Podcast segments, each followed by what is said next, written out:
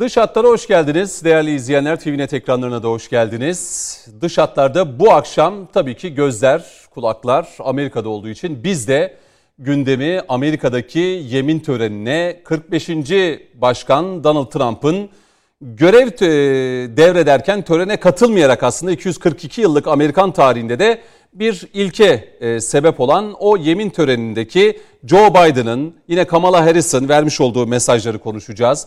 Amerika'da bugün yaşananları yine değerlendireceğiz. Birkaç gün öncesinden, aslında günler öncesinden bu yemin törenine dair yoğun güvenlik önlemleri alınacağı belirtilmişti ve bugün Amerika gerçekten de kuşatma altında bir yemin törenini de yaşadı.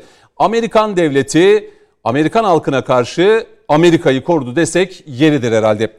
Tabii e, törende verilen mesajlar, e, halef selef e, verdikleri mesajları e, burada irdeleyeceğiz ve konuşacağız, değerlendireceğiz. E, Amerikan sokaklarında neler yaşandı, bunu yine e, konuşacağız bağlantılarla birlikte değerli izleyenler. İstanbul stüdyomuzda iki değerli konuğumuz olacak. Ee, Ankara stüdyomuzda yine değerli bir konuğumuz olacak. Yine Skype bağlantılarıyla birlikte katılımcılarımız da yine dış hatlarda bize katkı sağlayacaklar, renk katacaklar. İstanbul stüdyomuzda bizimle birlikte Mehmet Beyhan var. Milat Gazetesi dış politika yazarı. Mehmet Bey, hoş geldiniz yayınımıza. Hoş bulduk. Hayırlı yayınlar diliyorum. Çok teşekkür ediyorum. Yine İstanbul stüdyomuzda önümüzdeki dakikalarda boş olan koltuğumuzda Marmara Üniversitesi öğretim üyesi Profesör Doktor Giray Saynur Derman hocamız bizimle birlikte olacak. Ankara stüdyomuzda ise Hacı Bayram Veli Üniversitesi öğretim üyesi Doktor Levent Ersin Orallı bizimle birlikte. Sayın Orallı, hoş geldiniz yayınımıza. İyi akşamlar dilerim. Hoş bulduk. Çok teşekkür ediyoruz. Şimdi tabii verilen mesajları şöyle kısaca bir aktaralım. Ee, Trump giderken bu işin bitmediğini, aslında bunun bir başlangıç olduğunu belirtti.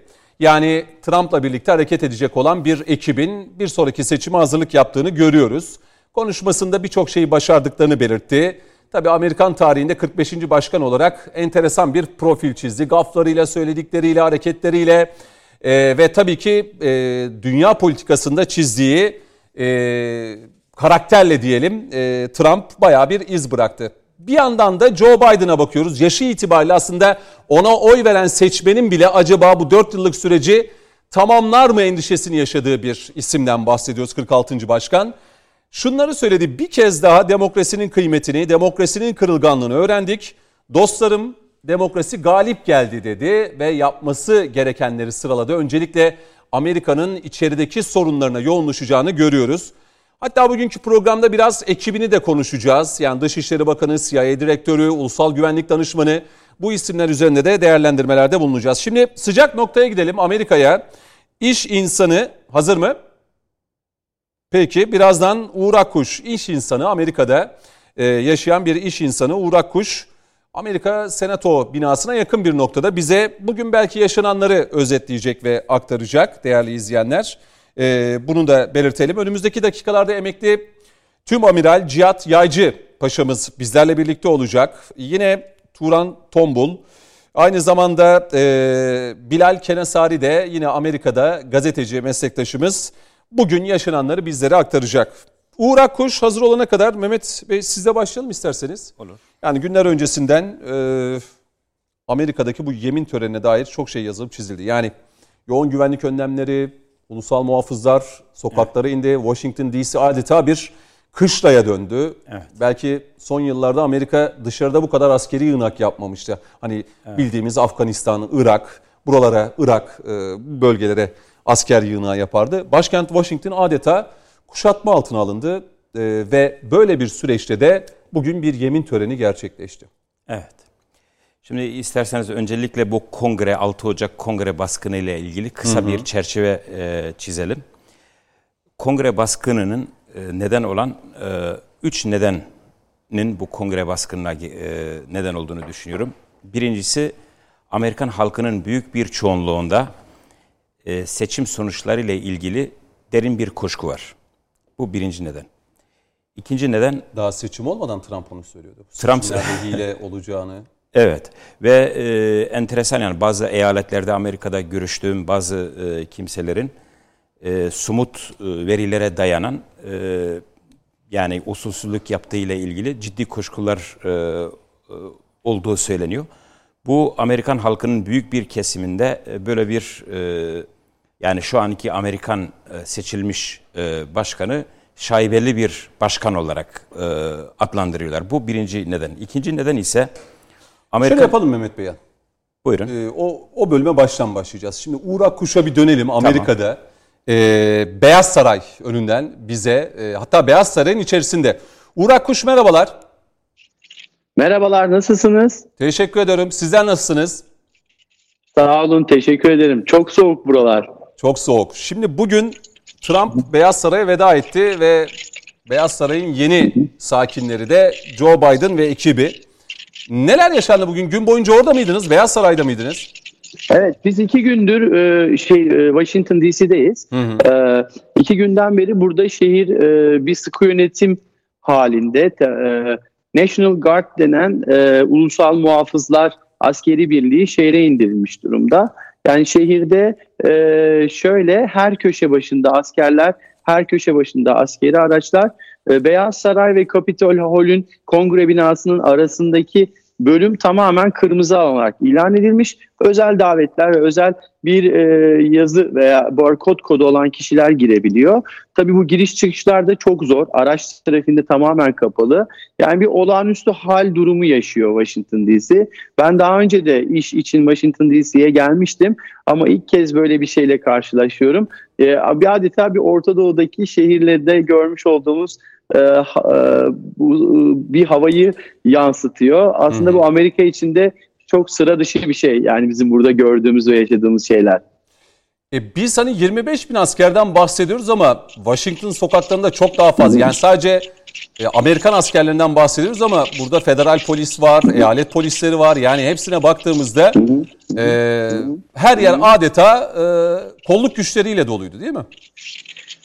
Öyle yani böyle şöyle oluyor, askeri birlikler geçiyor böyle sokak aralarından, hmm. sanki askeri üsteymişsiniz gibi. Hatta ben dün e, otelin e, odasına çıkmak için lobiye girdim, asansör kapısı açıldı, açılınca beş tane altı tane askeri görünce böyle bir ürktüm, onlar da tabii yani hani anladılar. Yani böyle her köşe başında böyle bu, bunu görebiliyorsunuz. Aslında burada yapmış olduğumuz iş görüşmelerinde ve toplantılarda buradaki Amerikalılar hani bu konuyu üzerinde pek fazla durmak istemiyorlar. Çünkü gerçekten onlar da bu konudan birazcık böyle rahatsız oluyorlar ve birazcık utanıyorlar gibi bir hava hissettim ben toplantılarda. Hani hiç üzerinde durmuyorlar. Çok da üzgünler. Çünkü geçen sene yaşanan Kongre baskınından sonra siz de gördünüz, tüm dünya gördü. Aynı görüntüleri vermemek için bunu bunu bu uygulamaya geçtiler. Bu uygulama da Amerika'da bir ilk. Yani hani ve herkes için de çok şaşırtıcı aslında. Ee, peki ekstra bize aktarabileceğiniz, yani bugün ne gördünüz Amerikan sokaklarında, Amerikan vatandaşlarında? Bugün iki bugün, gündür de, bugün, diyorsunuz bugün, ki Washington D C'deyiz. Ben, hı hı. Hı hı, iki hı, gündür. Ben şunu yorumlamak isterim aslında. Buyurun. Aslında şunu yorumlamak isterim. O korku tamamen bitmiş durumda. Hani daha önce görüştüğümüz, telefonda yaptığımız toplantılarda falan hani işte çok daha kötü şeylerin olacağı, hani yemin töreninden önce burada eylemlerin olacağı, e, hatta Trump'ın e, işte e, gitmeyeceği, bırakmayacağı gibi çok söylentiler vardı. Hani bunlar da tabii bir kaotik ortam yaratıyordu. Ama şu an bu bitmiş durumda. Hani dünden beri de her şey normal.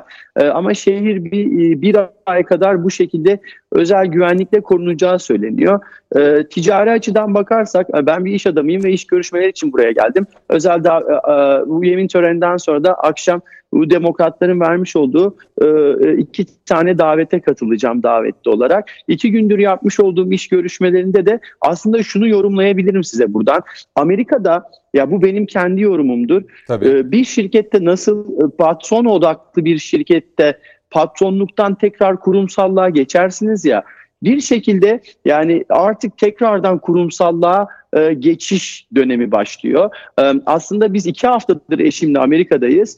E, iki haftadır e, her e, kitapçıda, her köşe başında ve televizyonlarda hep Obama'nın e, kitaplarını, Obama'nın konuşmalarını görüyoruz. Hı hı. Yani benim kanaatimce e, e, tekrardan Obama İki, üç, iki, üçüncü dönem olarak başkan oldu diyebilirim. Oo, hani bu çok önemli. Temin töreninde de gördünüz. Evet, çok önemli bir yani şey. Konuştuğunuz Demokrat tamamen... partilerle bu değerlendirme mi yapılıyor? Tabii, yani tabii, üçüncü Obama'nın dönemi mi başlıyor? Konuşurken Bence bu, benim kanaatim bu ve burada da şunun zaten belirtisini gördük. Geçen hafta Biden e, gelir gelmez Covid'le mücadele için bir nokta dokuz trilyon dolarlık e, bir paket açıkladı. Yani hmm. daha yemin törenine bir hafta kala. Ha, bu demek oluyor ki ben Obama döneminde uluslararası ticaret yaptığım için ve yatırım işleriyle ilgilendiğim için, kendi şirketimde yatırım şirketi olduğu için biz sekiz yıl boyunca özellikle G yirmi ülkelerinde bir parasal bolluk yaşadık. Yani özellikle Amerika'dan yatırımlar tüm G yirmi ülkelerine, Hindistan, Malezya, Türkiye gibi, ki siz de o dönemleri yaşamışsınızdır, bir bolluk ve uluslararası dış ticaret, dış dış e, ilişkilerde bir yumuşama yaşamıştık. Ki ta ki dört yıllık e, Trump döneminde tüm yatırımların tekrar Amerika'ya dönmesi, bu küresel ekonomik savaşın Çin'le olan çok ağırlaşması aslında tüm dünyayı bir e, bir e, sık boğaz hale getirmişti. Hı hı. Bundan sonraki süreçte ben şöyle diyorum. Obama tekrar yönetime geldi ve Biden zaten onun yardımcısıydı ve şu an zaten e, Obama tüm ekibin, eski ekibinin birçoğu birçok birçok alanda da görüyoruz. Bundan sonraki süreçte ben önümüzdeki altı ayda özellikle küresel piyasalarda bir rahatlama olacağını düşünüyorum. Yani bu demek oluyor ki bir yıl boyunca Amerika'da Covid'in ilk başlarında Trump yönetiminin iki trilyon dolarlık parasal genişleme yapması, Kasım ayında ikinci paketi gidererek dokuz yüz milyar dolarlık ikinci paketi açıklaması, Biden'ın bir nokta dokuz trilyon dolarlık Covid'le ilk yapacağımış Covid'i tamamen Covid'deki mağduriyeti yok edeceğim ve Covid'le mücadele edeceğim, benim eylem planım budur deyip bir nokta dokuz trilyon dolar para basması demek, yani bu parasal genişleme demek bir taraftan Merkez Bankası'nın para basması ve şirketlere ve bankalara dağıtması demek. Yani ben önümüzdeki Biden döneminde tekrardan aynı Obama'daki gibi, Obama dönemindeki gibi bir parasal bolluk yaşanacağını düşünüyorum. Evet. Son olarak şunu sorayım Uğur Bey, sizi öyle uğurlamak isterim. Ee, şimdi bir demokratların akşam yemeğine katılacağınızı belirttiniz. Tabii hem Türkiye'yi temsilen oradasınız hem de bir iş insanısınız. Amerika ile Türkiye arasında ticaretinde e, çok farklı rakamlar telaffuz edilmiş. yüz milyar dolar gibi bir hacimden bahsediliyordu ama o gerçekleşmedi. Trump'ın ikinci dönemi olmadığı için. Demokratlarla konuştuğunuzda, ki fırsat bulmuşsunuzdur, Türkiye'ye nasıl bakıyorlar? Ki belki bu akşam yemeğinde de bu konuşma fırsatı da bulacaksınız. Dün bir yemekte iki, ta- bir, iki tane senatörle bir araya gelme fırsatı yakaladım. Ee, ve yemekte de detaylı görüştük. Hı-hı. Özellikle bakış açıları inanın beni şaşırttı. Hani ben birazcık daha hani hem medyada hem basında gördüğümüzde işte yok Biden döneminde ilişkiler biraz işte şey olacak, birazcık hani Trump dönemindeki bir, ya şu devletler arası ilişkiler zaten Türkiye Amerika'nın en ön orta, bölgesindeki en önemli müttefiği. Devletler arasında Türkiye ve Amerika arasındaki ilişkiler her zaman iyi düzeyde olacaktır. Tabii ki her ilişkide bazı inişler çıkışlar olabilir. Ama ben ekon- ben bu yeni yönetimin Türkiye ile de önümüzdeki dönemde ilişkilerin çok iyi olacağını öngörüyorum. Yani benim izlenimim bu buradan. Peki. Çok teşekkür ederim Uğur Akkuş, yayınımıza e, katıldığınız için. Washington D C'de e, Beyaz Saray'dan bize e, izlenimlerinizi aktarmış oldunuz. Çok teşekkür ederim. Çok sağ olun. Bu arada e, Giray Saynur Derman hocamız da bizimle birlikte. Giray hocam hoş geldiniz siz de. Hoş bulduk. Teşekkür İyisiniz ederim. Umarım. İyiyim, sağ olun. Peki. Şimdi e, başlayacağız. Bu, bu, bu bugün yaşananları uzun uzun konuşacağız. Yine bağlantılarımız olacak. Şimdi Biden'ın kabinesinde isimler var ki dikkat çeken isimler. Onu da biraz paylaşmak istiyorum. Çünkü Amerikan tarihinde ilk kez Ulusal İstihbarat Direktörü'ne Giray hocam bir kadın. Evet. Ee, yani William Burns ismi konuşuluyordu ama hı hı. E, Avril Haines ismi atandı ki bu e, Amerikan istihbaratının zirvesine çıkan ilk kadın olma özelliğini de taşıyor. Ee, bunu belirtelim, iki bin on üç iki bin on beş yılları arasında e, C I A Başkan Yardımcılığını da e, yürütmüştü. Yani bir anlamda devamı e, Başkan Yardımcılığından şu an itibariyle artık C I A'nin ve Amerikan istihbaratının bir numarası Avril Haines. Tabi burada Antony Blinken e, Dışişleri Bakanı, ki Uğur Akkuş az önce belirtti, yani bir üçüncü Obama dönemini yaşıyor olacağız diyor. İzlenimlerinden bunu anladım diyor konuştuğum insanlarla, Demokrat Partililerle. Ki Antony Blinken de Obama döneminde Joe Biden'la yakın çalışan isimlerden birisiydi. Dış İlişkiler Komitesi'ndeydi. Türkiye'ye yönelik açıklamaları var. Senatör Lindsey Graham'in hani Türkiye ile ilişkileri nasıl değerlendiriyorsunuz derken, nasıl değerlendireceksiniz derken e, sözde stratejik müttefikimiz dedi. Bu çok önemli. Birazdan konuşacağız. Yine e, Biden'ın yönetiminde yer alan bir diğer isimse değerli izleyenler Amerikan Ulusal Güvenlik Danışmanı. Hani genelde John Bolton çok değişti Trump döneminde biliyorsunuz. Ulusal Güvenlik Danışmanları. Bu sefer Jake Sullivan ismi var. Bu ismi nereden biliyoruz? Özellikle Y P G ve P Y D'nin oluşumu, hatta bizzat içinde de yer almış. Yani bu oluşum gerçekleşirken içinde de bulunmuş bir isimden bahsediyoruz ve Amerika'nın Y P G'ye destek vermesini en şiddetli savunan isimlerden birisi. Şimdi kabinedeki isimler böyle de. İşte Lloyd Austin var, John Kerry bir dönem Amerikan başkan adayıydı. Şimdi iklim müzakerecisi olacak. Ee, Janet Yellen var, Hazine Bakanı. John Kerry aynı zamanda Dışişleri Bakanlığı da yapmıştı galiba. Evet evet, evet Dışişleri evet. Bakanlığı da yapmıştı. Ee, teşekkür ederim. Ee, bir kadın olarak Hazine Bakanı yine önemli bir isim. Yani kadınlardan oluşan bir Kamala Harris, hatta Amerika'yı Kamala Harris'ın yöneteceği de belirtiliyor. Hatta e, yani Joe Biden'dan sonra başkan olması. Tabii, tabii öyle, öyle diyorlar ama ben daha onun için çok e, eğitilmesi gerektiğini düşünüyorum. Yani konuşuyorlar. Şöyle yapalım mı? Giray Hocam geldi. Evet. Eyvallah. Pozitif ayrımcılık yapalım. Evet. Giray Hocam. Madem kabinede böyle bu evet, kadar kabinede çok kadın de, var. Evet şey, kabinede de yine e, özel temsilcisi, Birleşmiş Milletler özel temsilcisi de yine bir kadın. Hı hı. E, onu da belirtelim. Hı hı. Burada yer almıyor ama. Evet evet. evet. E, Lloyd Austin Savunma Bakanı e, iki bin on beşte Amerika'nın Y P G ile temas halinde olduğunu söyleyen, yani bunu itiraf eden isimlerden birisi. Hı hı. Böyle bir kabine var, kadınlar evet. var, erkekler hı hı. var, şahinler var. Evet, doğru. Nasıl değerlendiriyorsunuz? Doğru. Ee, yani birçok e, proje ve yenilikle geldi bence bu Biden. Bu arada İçişleri Bakanı da Deb Haaland, evet. o da iç, e, kadın. Yani bunu söylemişlerdi zaten kabinede hı hı. kadınların e, aktif olacağını. Tabii ki bu iyi bir şey ama Kamala Harris e, Türkiye konusunda özellikle Kaliforniya senatörü olarak son bu başkan yardımcısı olabilmek için oradan istifa etti ama çok öne çıkan bir isim. Ermeni yanlısı tutumuyla biliniyor.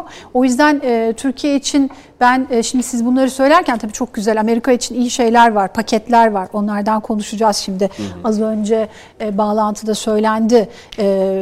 Covid'le mücadelede sağlık, işte iç, iç yapılanmaya yönelik çok güzel tedbirler var. Hı hı. Build Back Better, daha iyi inşa et vesaire. İşte karbon salınımının azaltılması, iklim, bir sürü çevre faaliyetleri var ama onun yanı sıra Türkiye için çok iyi şeyler olacağından şüphelerim var. Yani çünkü Antony Blinken, e, Antony Blinken ve, e, ve Ulusal ve Güvenlik Danışmanı. Aynen Ulusal Güvenlik Danışmanı. Aid Donat programı geliyor Sullivan. Benim aklıma. Şimdi Suriye'deki bütün karışıklıklara neden olan isimler e, ve hala da onun işinden çıkmış değiliz. Şu an Suriye'de de gerçekten e, hala belirsizlikler sürüyor. Brett McGurk'e ne oldu acaba? E, da... Ve özellikle bu Blinken'ın e, açıklamasını ben çok e, hayretle daha oraya dün ayrıca bir... Gelelim o ayrı, oraya ayrıca, ayrıca gelelim. Yani şöyle bir yönetim yani, şekline baktığınızda e, yönetim kabinesi... şekli olarak çok hızlı geldiklerini düşünüyorum.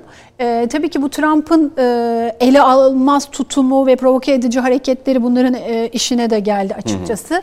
E, çünkü o altı Aralık'taki hareketler, o taşkın hareketler ve onun arka, pardon altı Aralık nerede? altı Ocak'taki e, hareketler e, provokasyona açıktı. Çünkü ben o konuşmayı dinledim. Hı hı. Tamamen hadi o konuşmayı dinledikten sonra hadi dalalım buraya da e, işgal edelim konumundalardı. Öyle de olmuş. Sonradan video görüntüleri çıktı. Gerçekten de öyle yani.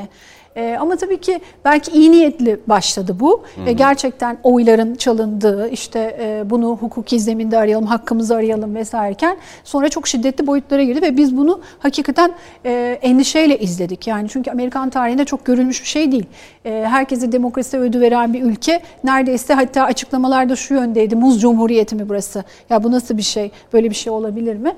Gerçekten de enteresandı. Çünkü bin sekiz yüz on dörtten beri böyle bir şey olmamış. Yani bir kongre binasının ele geçirilmeye çalışması. En son İngilizler. En son İngilizler Hı-hı. o dönemde. Onun da tabii sebepleri var. Ve hak- hakikaten e, çok e, ben e, utanç verici olarak gördüm.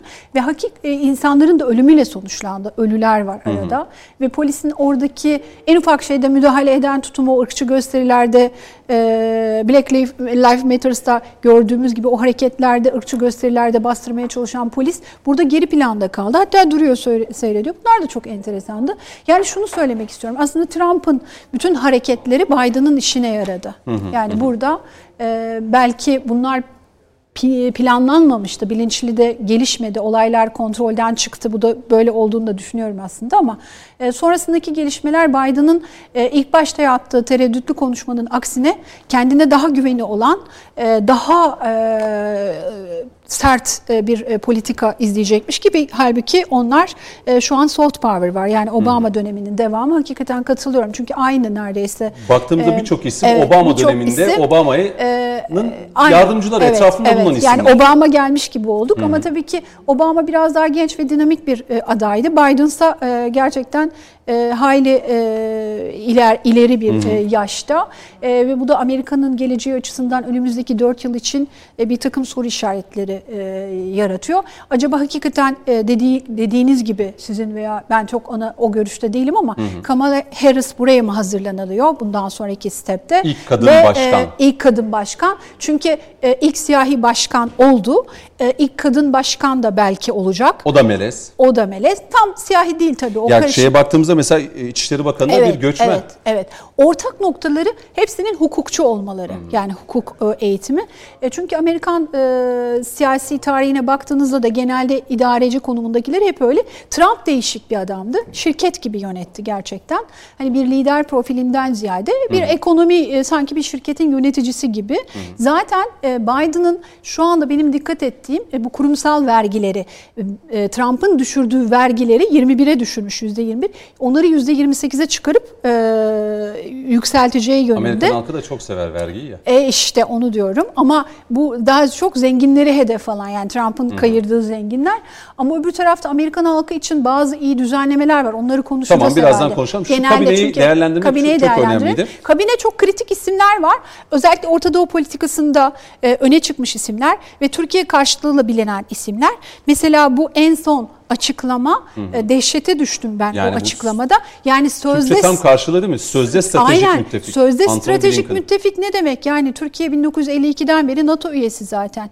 E, NATO e, yani müttefik olarak, stratejik partner olarak görmüyorsanız o zaman nasıl olacak bu iş? Yani ve ilk gelir gelmez Türkiye'nin yaptığı işte bu S dört yüz açılımı, Rusya ile olan ilişkiler. Dışişleri Bakanı olmadan Senatör Lindsey Graham'ın sorusu. Hani onay evet, alma süreci evet, oluyor ya, senatörde sorular soruluyor. Ama e, kötü bir başlangıç, hem de tam da şöyle. Bunu ben, acaba Dışişleri Bakanı Mevlüt Çavuşoğlu ile görüştüğü zaman söyleyebilecek mi? Söyleyemeyecek. Çünkü Biden da bir takım açıklamalarda bulunmuştu. Sonra geri adım attılar. Bence buradaki siyasette, uygulamada, şimdi orada farklı konuşursunuz ama hı hı. dışarıya uygulamasında bence çok daha ılımlı olacak. Çünkü NATO ve örgütler, uluslararası hı hı. örgütler açısından bakıyorum ben. Bu yeni kabine, yeni hükümet diyeyim, çok daha E, uluslararası örgüt yanlısı. E, e, Türkiye de NATO üyesi sonuçta. Hı hı. E, Türkiye'de bunu da gö- bunu da gözden geçirmeleri lazım. Hatta e, o konuya geleceksiniz sanırım. Birazdan ama, ama bir tek bir şey söyleyeyim. Başka yani mesela... Hindistan'ı bile Ee, bu e, Rusya ile yakınlık, bu S dört yüz meselesinden sıkıştırmaya çalışan bir Amerika çok hızlı Hı-hı. bir başlangıç yaptı. Yani başlangıcı çok hızlı. Yani kabine böyle renkli, giderse, renkli. E, Amerika'nın evet, biraz isimler. Mozaiğini evet. de gösteriyor. Mesela Savunma evet. Bakanı da Lloyd Austin, o da Hı-hı. bir siyahi. Hı-hı. Hı-hı. E, yani e, iki bin on üçte e, ama hazine, Sencom, Amerikan hazine, merkez. E, hazinenin başına gelen e, kişinin e, bu... E, Janet daha Yellen. Çok Yellen'ın daha önemli artış beklentisi var yani hmm. bu özellikle teşvik konusunda veya şeyde. E tabii bu nasıl olacak bilmiyorum. Şu anda ciddi de bir ekonomik kriz var. E, sağlık politikaları, tabii Covid de var bir taraftan. Ama işte kitlerin ucuz ol, bedava dağıtılacak olması hı hı. vesaire. Bunlar tabii halkı ilgilendiren, tamamen iç politikaya uygulanan hamleler.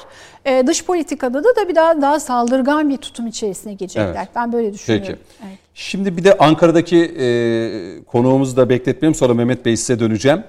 E, şimdi tabii Biden'ın ilk yüz günlük vaatleri de var. Yani kısa süre içerisinde halletmesi gerekenler. Az önce dediğimiz gibi kabine böyle renkli. Yani göçmen var, siyahi var, ilk kadın var, evet. e, şahinler var, Obama'nın etrafında olan ekipten seçilen isimler var.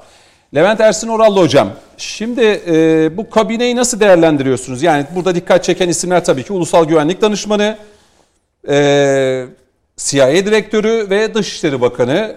Bunlar üzerinden belki bir değerlendirme yapacağız, öyle gözüküyor. Siz neler söylersiniz? Tabii şunu vurgulamak lazım. Yani Biden buraya gelirken aslında bir koalisyonun lideri şeklinde geldi. Hı hı. Orada bir Demokrat Parti odağından ziyade Cumhuriyetçi Parti'nin karşıtı olan çok farklı kategorilerde bir gruplar bütünü olarak iktidara geldiğiniz zaman onlarca sözünüzü tutmak zorunda kalıyorsunuz. Kimdir bu? Ermeni lobilerine verdiğiniz sözler var. Orada bulunan siyahi gruplara verdiğiniz sözler var. Diğer tarafta Şahinlerin karşısında bulunan gruplara, bana sorarsanız çok kuvvetli bir medya grubuna, belki de sosyal medya gruplarına verilen sözler var. Yoksa Biden'ı bir figür olarak oraya getiren bir yapı aslında düşmanımın düşmanı dostumdur şeklinde bir koalisyon. Dolayısıyla bu dönemin Obama döneminden temel farkı iktidarda Biden'ın bir başkanlığını tek başına yürütebileceği bir yapı değil, bir koalisyon hükümeti olması. İşte koalisyon hükümetlerinin en büyük sancısı da nedir? Eğer ittifaklar arasında bir çözülme olur ve bu çözülmeden kaynaklı olarak rahatsızlık duyanlar ortaya çıkarsa, hı hı. Senato'da çok kritik bir oyla önde. Temsilciler Meclisi'nde çok büyük çaplı bir çoğunluğa sahip değil. Yarın bir gün bu koalisyonun dağılma ihtimalinden kaynaklı olarak çok renkli olmak zorunda olan bir kabine var. Yoksa bu renkliliğin altında aslında Biden'ın gelip de doğrudan kurduğu bir kabine yapısından ziyade küçük çaplı dayatmalarla ortaya çıkmış bir, biraz önce belirttiğim gibi yeni koalisyon modeli var. Bununla beraber tabii Dışişleri Bakanı'nın daha ilk demecinde henüz atanmış değil, onay alma sürecine gelmedi. Evet. Belli ki onay alacaktır, bir sürpriz olur aksi takdirde ama ilk demecinde Türkiye ile ilintili olarak S dört yüz üzerinden yol yürüyerek sözde bir ittifak projesinin stratejik ortak teziyle, üstelik Türkiye Rusya'ya benzetir tavrıyla beraber Türkiye üzerinden nasıl bir politika izleyeceğine dair çok açık bir aslında senaryo ortaya koymuş vaziyette. Hı hı. Ha, bununla beraber hocamın da belirttiği gibi hani taç giyen baş akıllanacaktır muhakkak suretle. Sizin biraz önce sorunuz çok doğruydu. Sayın Dışişleri Bakanımızla olan diyaloğu esnasında bu cümleler belki ortaya çıkmayacaktır ama aba altından sopa gösterircesine ortaya konulmuş bir fikir hı. belli ki zihinlerinde ortaya çıkmış Türkiye algısıyla ilgili. Belki yarın bir gün Kafkasya, belki Orta Doğu, belki Doğu Akdeniz, belki Yunanistan'da Avrupa Birliği projeleriyle ilintili olarak Türkiye üzerinde nasıl bir baskı aracını yavaş yavaş oluşturacağına dair bence çok da bilinçsiz bir söylem değildi. Bilakis bilinçli olarak ben buraya gelirken verdiğim sözleri tutacağım, şimdiden ilk adımı atayım şeklinde bir yapıyla karşımıza çıktı.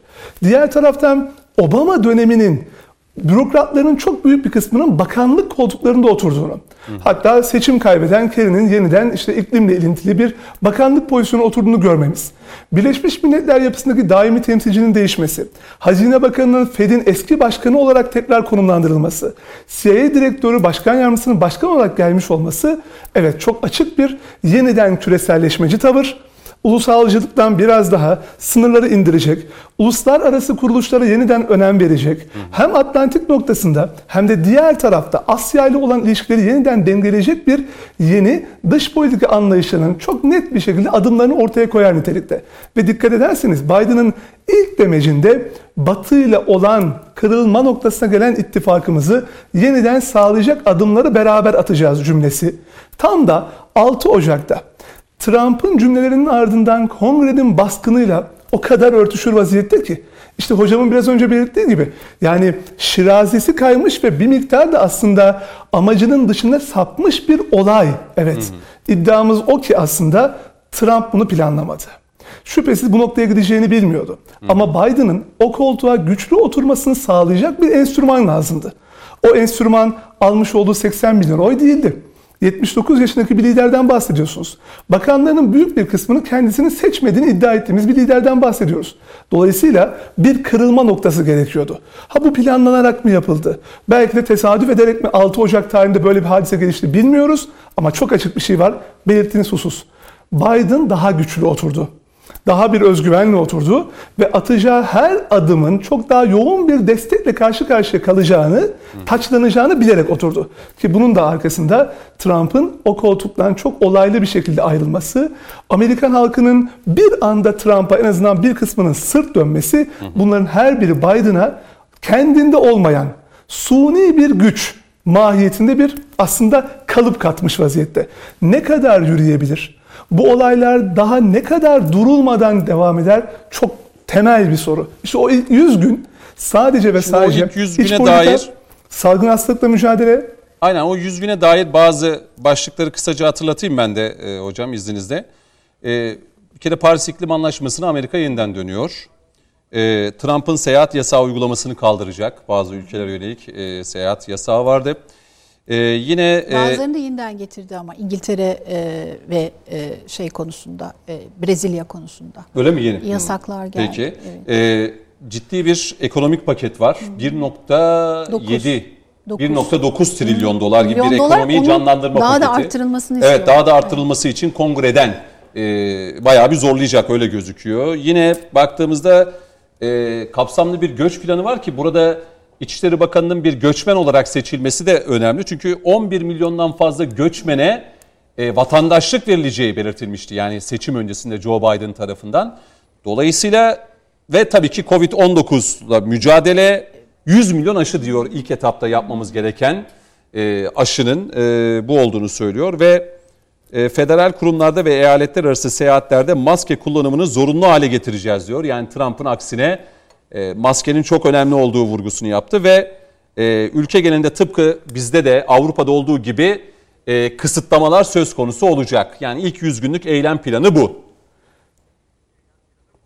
Ankara'dan kısaca şunu söyleyip ben burayı tamamlayayım arzu ederseniz. Tabii. Sonra Mehmet Alejandro isminde bir Amerikan bakanı duymuş muydunuz daha önce? Alejandro Mayorkas. Niye? Evet. İspaniklerin oyunu alma zorunluluğu vardı.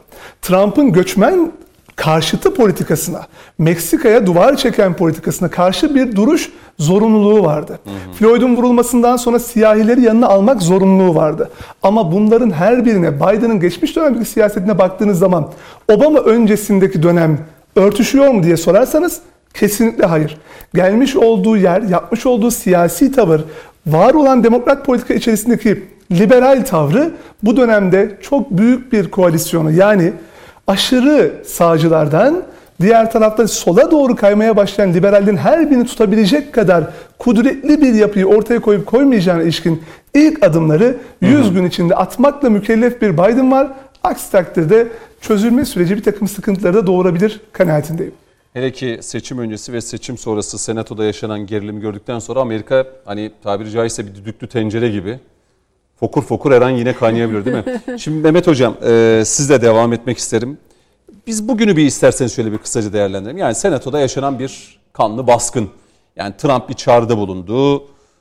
Trumpizmin ne olduğunu da anladık. Yani bayağı bir Trump sever varmış Amerika'da. Evet. Hatta Amerika'da değil, dünyanın farklı noktalarında da bir Trump akımı başladı. Sosyal medyadan bunu net bir şekilde görebildik.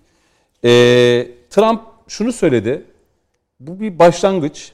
Evet. Ee, yani bu Daha hareketin iyi. yeni bir başlangıcı olarak görüyorum dedi ve kısa zaman içerisinde bu veda değil, tekrar buluşacağız dedi. Hatta öyle sosyal medyayı kullanması lazım. Hocam en önemlisi de şu. yani sosyal yani medya kısıtlamaları. Amerikan siyaset tarihinde tabii küçük partiler var ama genelde demokratlar ve cumhuriyetçiler olarak Amerikan seçimlerinde hep mavi ve kırmızıyı görüyoruz ama Trump kafaya koymuş ve e, yani yeni bir oluşum, vatanseverler, yani patriotlar. Hani bize vermedikleri o patriotlar üzerinden bir e, yeni bir partinin oluşabileceğinin sinyalleri de evet. verildi. Böyle bir değerlendirmenizi almak isterim ben. E, Şimdi esasında e, Trump'ın ortaya koymuş olduğu tavır ve altı Ocak Kongre baskını hı hı. Amerika'nın gerçeklerine uygun bir tavırdır. Ben açıkçası çok şok olmadım, çok şaşırmadım. Böyle bir patlamanın böyle bir şey olacağını, böyle bir olacağını yani yazdım. Kongreye bir baskın. Kongreye bir baskın Hı. değil de Amerika'da bir patlamanın olacağıyla Hı. ilgili geçmişte çok defa yazdım. Yani kayıtlarda bu var. Bizi izleyenler bakabilirler. Milat Gazetesi Mehmet Beyhan diye gir, girerlerse böyle bir sosyal patlamanın olacağını biliyorum. Şimdi siyasetçiler topluma göre siyaset yaparlar, değil mi? Toplumdaki var olan duruma göre siyaset yaparlar. Şimdi Amerika toplumuna baktığımızda, ben ki orada bir süre kaldım, çok e, iyi takip ederim Amerika'da, Amerika'yı. Amerika'da e, Chicago Üniversitesi ile N P R'ın yapmış olduğu ortak bir araştırmaya göre hı hı. Amerikan halkının yüzde yetmiş beşi Amerika'nın belirlediği asgari e, standartların yarısının altında yaşar. Yani Amerika'nın belirlediği asgari standart yıllık yetmiş bin dolardır. Ama halkın yüzde yetmiş beşi otuz beş bin doların altında yaşıyor. Ee, geri kalan yüzde on beşi orta gelir grubuna mensup. yüzde onu da balık kaymağı yiyor. Onun da evet, yani. Bu şekilde. Şimdi böyle bir Amerika böyle bir sosyolojiden oluşuyor. Büyük bir e, yani milyonlarca ifade edilen e, halk sokakta yaşıyor, evsizdir. otuz milyon insan. Şimdi dolayısıyla Trump bütün bunları görüyor hı hı. ve e, ve kongrenin esasına girişinden önce bahsetmiştim. Hani bu kongre baskınına neden olan üç neden var demiştim. Birincisi hani seçim sonuçlarına yönelik olan kuvvetli bir şüphe. İkincisi hı hı. işte bu Amerikan büyük e, bir çoğunluğunun büyük bir ekonomik baskının altında yaşıyor. Hı hı. Üçüncü neden ise ulusalcılar ile küreselcilerin birbirleriyle bir çatışması var Amerika'da. Ne diyor ulusalcılar? Ulusalcılar diyorlar ki... Yani Trump ve Trump yanları. E, ulusalcıları sadece Trump'la sınırlandırmamak gerekiyor. Hı hı. Bunlar lobilerdir. Hı hı. Ulusalcıların iddiaları ve Trump sadece onun sözcülüğünü yapıyor. Diyorlar ki e, Amerikan parasını Amerika'nın dışında götürüp yatırım yaptığınız zaman siz sadece işsizliğe neden olmuyorsunuz. Sadece ekonomiyi bozmakla kalmıyorsunuz. Aynı zamanda Amerika'ya alternatif bir güç oluşturuyorsunuz. Yani şirketler daha fazla para kazanma hırsıyla Çin'e gittiği zaman sadece Çin'i zenginleştirmiyor. Aynı zamanda Amerika'ya büyük bir rakip hı hı. oluşturuyorsunuz. Ki oluştu. Dolayısıyla siz bu yatırımları getirip Amerika'nın sınırlarının içerisinde E, yapmanız lazım. Böylece hı hı. hem işsizliği ve ekonomiyi canlandırmanız lazım. Bunun karşısında küreselciler ne diyorlar? Küreselciler de diyorlar ki biz asla ulusal e, küresel vizyondan vazgeçemeyiz. Çünkü Amerika'yı Amerika yapan küresel vizyondur. Dolayısıyla Amerika'nın dünya lideri olabilmesi için mutlaka küresel politikalara ağırlık vermesi lazım. Esasında Amerika'nın e, Amerika'daki çatışmanın hı hı. yani paradigmasal olarak ulusal ve küreselciler. Ulusalcılar ile küreselciler. Peki şu anki bu kabine ciddi bir küreselci kabine mi? Ciddi bir çatışması ki, var. E, programlarında var. Şimdi bu kabine e, yani Ersin ilgili, hocam aslında söyledi yani. E, hocam siz de katılıyorsunuz evet, değil mi? Yani, evet katılıyorum. Orada, küreselliği ulusalcılığa göre daha fazla önemseyen bir hı hı. benim gözlemim gibi. Acizane orada o hı hı. noktada şöyle. Bu kabinenin e, hani söylenenleri tekrar etmemek için tabii. bir strateji e, izlendiğini, bir denge politikası doğru. izlendiğini gözlemliyorum. Yalnız orada e, hocalarım beni bağışlasınlar. Yani e, Joe Biden daha güçlü bir şekilde oturduğu fikrine ben ihtiyatla yaklaşıyorum. Çünkü e, evet yani e, Trump'ın ötekileştiren, e, düşmanlaştıran söyleminden dolayı biraz daha e, daha e, şey olabilir ama Joe Biden çok fazla da e, yani onu güçlü oraya oturtacak paradigmasal e, şeyden yoksun. Yani hı hı. mesela Joe Biden hangi paradigma üzerine e, iktidarını bina edecek? Çünkü daha çok demokratların ön plana çıkardığı e, liberal düşüncedir. Liberal e, serbest piyasa düşüncesidir. Hı. Fakat liberalizm dünyada artık sorgulanıyor. Bütün dünyadaki mesela şeylere bak ciddi düşünce kuruluşlarına dikkat ettiğiniz zaman liberalizmin öğrettiği kavramların ve değerlerin hepsi e, artık itibarını yitirdi. Liberalizmin en çok öne çıkarttığı şey nedir? Hukuk, demokrasi, temel hak ve özgürlükler bu kavramlar yani ama kola, öyle demiyor Mehmet kola hoş gelse yani de. Neden öyle demiyor? altı Ocak'taki Senato baskını sonrasında sıcağı sıcağına Merkel ne dedi? Çok sinirliyim, öfkeliyim. Bu liber, liberal demokrasiye yapılmış bir saldırıdır dedi. Evet evet. E, elbette, bunu söyledi, bu cümleyi kullandı. Elbette öyle diyecekler yani. Çünkü onların hepsi e, aynı kampta yer alıyorlar. Hı-hı. Yani liberalizmin hala e, şey olduğunu söylüyorlar ama fakat biraz önce söylemiş Hı-hı. olduğum bu liberalizmin e, öğrettiği değerlerin hiçbirisinin hayatta, pratikte bir karşılığı Hı-hı. olmadı. Hı-hı. Yani bunun en somut örneği yakın tarihimizde hani tırnak içerisinde Arap Baharı denilen o Arap halklarının özgürlük arayışına karşı hı hı. liberal düşüncelerinin, düşünceyi savunan insanların o halkların özgürlük arayışına karşı durmalarıdır. Yani düşünün Mısır tarihinde ilk defa Mısır halkının kendi özgür iradeleriyle seçmiş olduğu bir lidere karşı hı hı. bir darbe yapıldı ve o darbenin darbeyi gerçekleştiren Sisi'yi e, Almanya, İngiltere, e, konuk etti. Doğru, doğru. Amerika, Amerika, Libya'da da farklı değil. Amerika e, mesela e, şeyi e, darbe olarak hala tanımlamıyor. Neden?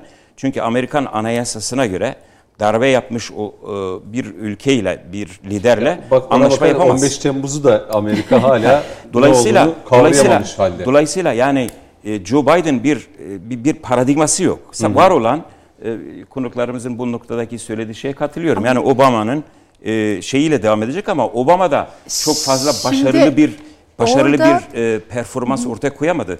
Nitekim bakın mesela Trump seçildiği zaman ben Chicago'daydım. Trump'ın mesela en güçlü argümanı neydi? Amerika'yı yeniden büyük yapacağım. Bak halk niçin bunu satın aldı? Bunu iyi, Biden iyi. de onu söylüyor. Her Amerikan başkanı bunu söylüyor. Yani Biden yani diyor ki Amerika, Amerika geri döndü evet, diyor. Evet. Biden diyor ki benim Amerika'nın liderliğimde Amerika. Amerikan lider dünya, Amerika tekrar dünya liderliğine Hı. gidecek. Fakat gelişmeler artık iki kutuplu siyasetteki gibi değil. Artık çok merkezli bir dünya sistemi var. Diğer tarafta Amerika'ya ciddi rakip olabilecek e, Çin hı hı, var. Hı hı. Rusya tekrar toparlandı. Hı hı.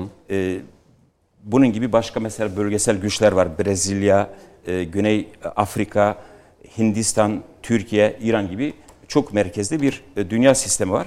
Dolayısıyla e, bu çerçevede baktığımız zaman Joe Biden e, yani bir paradigmasının olmayışı, var olan eski o liberal hı hı. E, paradigmayı Ee, üzerine iktidarını bina edecek ama bu paradigmanın dünyaya e, şu ana kadar kazandırdığı bir hı hı. E, fayda yok ve bütün dünyadaki e, ciddi düşünce kuruluşları Peki. da bunu sorguluyor. Şimdi e, tekrar bir Amerika'ya dönelim. E, az önce Uğur Akkuş bizimle birlikteydi.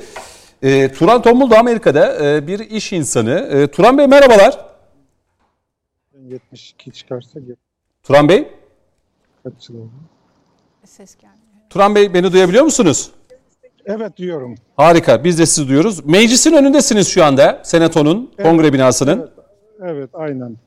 Kongre binası şu anda önündeyim, arkamda görebiliyorsunuz. Evet görüyoruz. Şimdi bize aslında bugün neler yaşandığını, hani orada bir bir Türk vatandaşı, bir iş insanı olarak Amerika'dasınız, Washington D C'desiniz.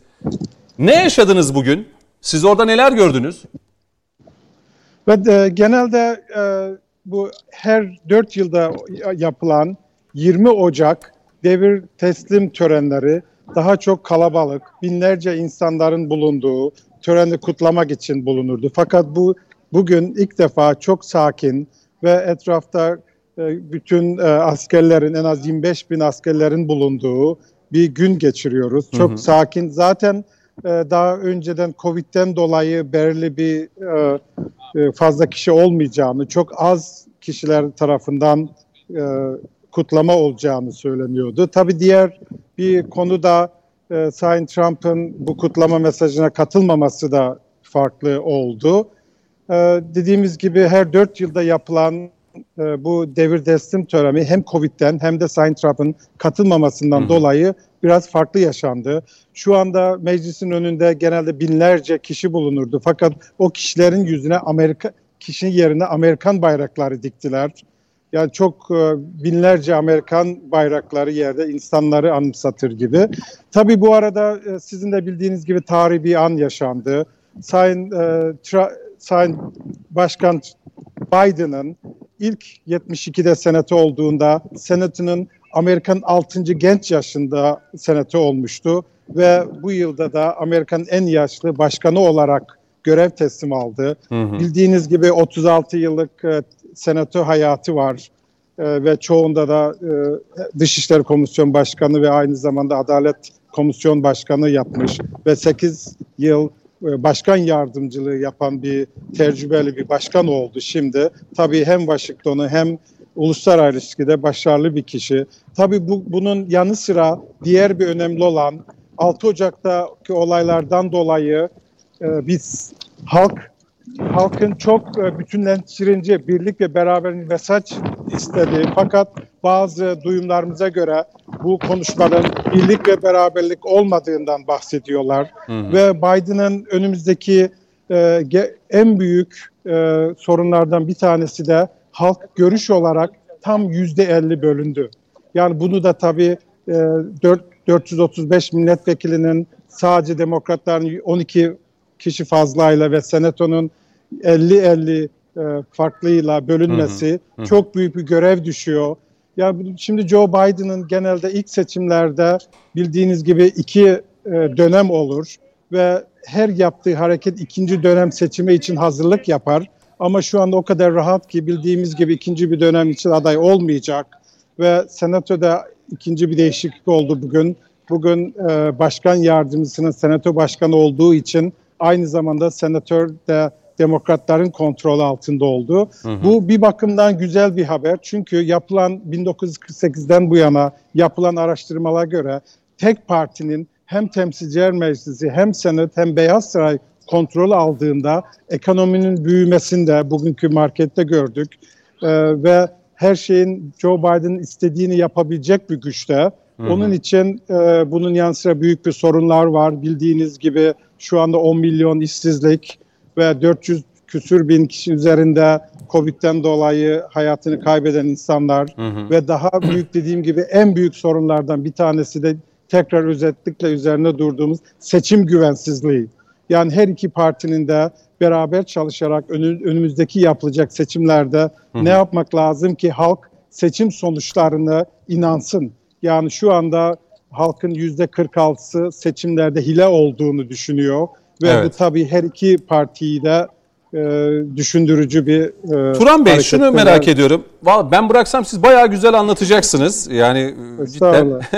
e, Amerikan sokaklarında hani gezdirip dolaştığınızda konuştuklarınız oldu mu? Yani cumhuriyetçilerle, demokratlarla bağlantıda bir sorun peki tekrar geldi. E, konuşabildiniz mi? Yani hani Trump yanlıları var, bir Trumpizm dalgası oluştu. Bir tarafta demokratlar. Tabii sizin bulunmanızın sebebi daha önceki bağlantımızda e, Uğur Bey'le konuştuk. Demokratlar tarafından verilecek bir yemeğe de katılacağını belirtti. Siz de böyle bir yemeğe katılacak mısınız demokratların? Seçimi kazandılar, yemin ettiler, ee, göreve başladılar.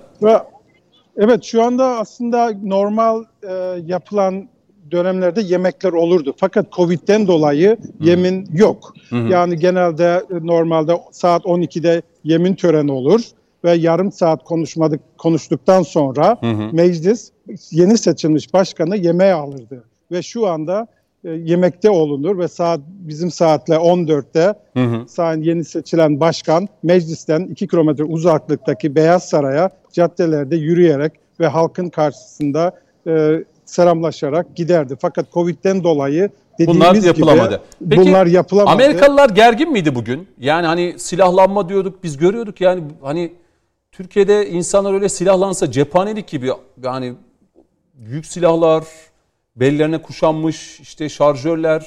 Hani bu görüntüleri gördük özellikle Virginia'da e, galiba e, Richmond'da. E, bu görüntüler ortaya çıkınca biz biraz şaşırdık. Ne oluyor dedik yani acaba yemin töreni günü Amerika kana mı bulanacak diye. Yani bir gerginlik, bir stres var mıydı görebildiniz?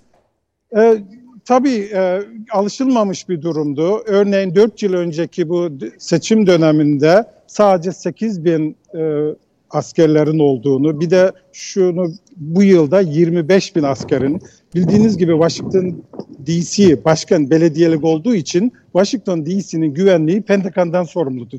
Çünkü eyalet olmadığı için hı hı. ve altı Ocak'taki istenmeyen olaylardan sonra, beklenmedik olaylardan sonra hazır olmadıkları için güvenliğin ve bu yemin töreninde daha çok binlerce askerin e, Washington çevresinde hatta Maryland, Virginia'ya bağlanan köprülerin kapanması e, gibi olay, hı hı. olaylar oldu ve şu anda gayet sakin geçiyor. E, Joe Biden'ın zaten bugünkü bütün gözler Joe Biden'ın konuşmasındaydı.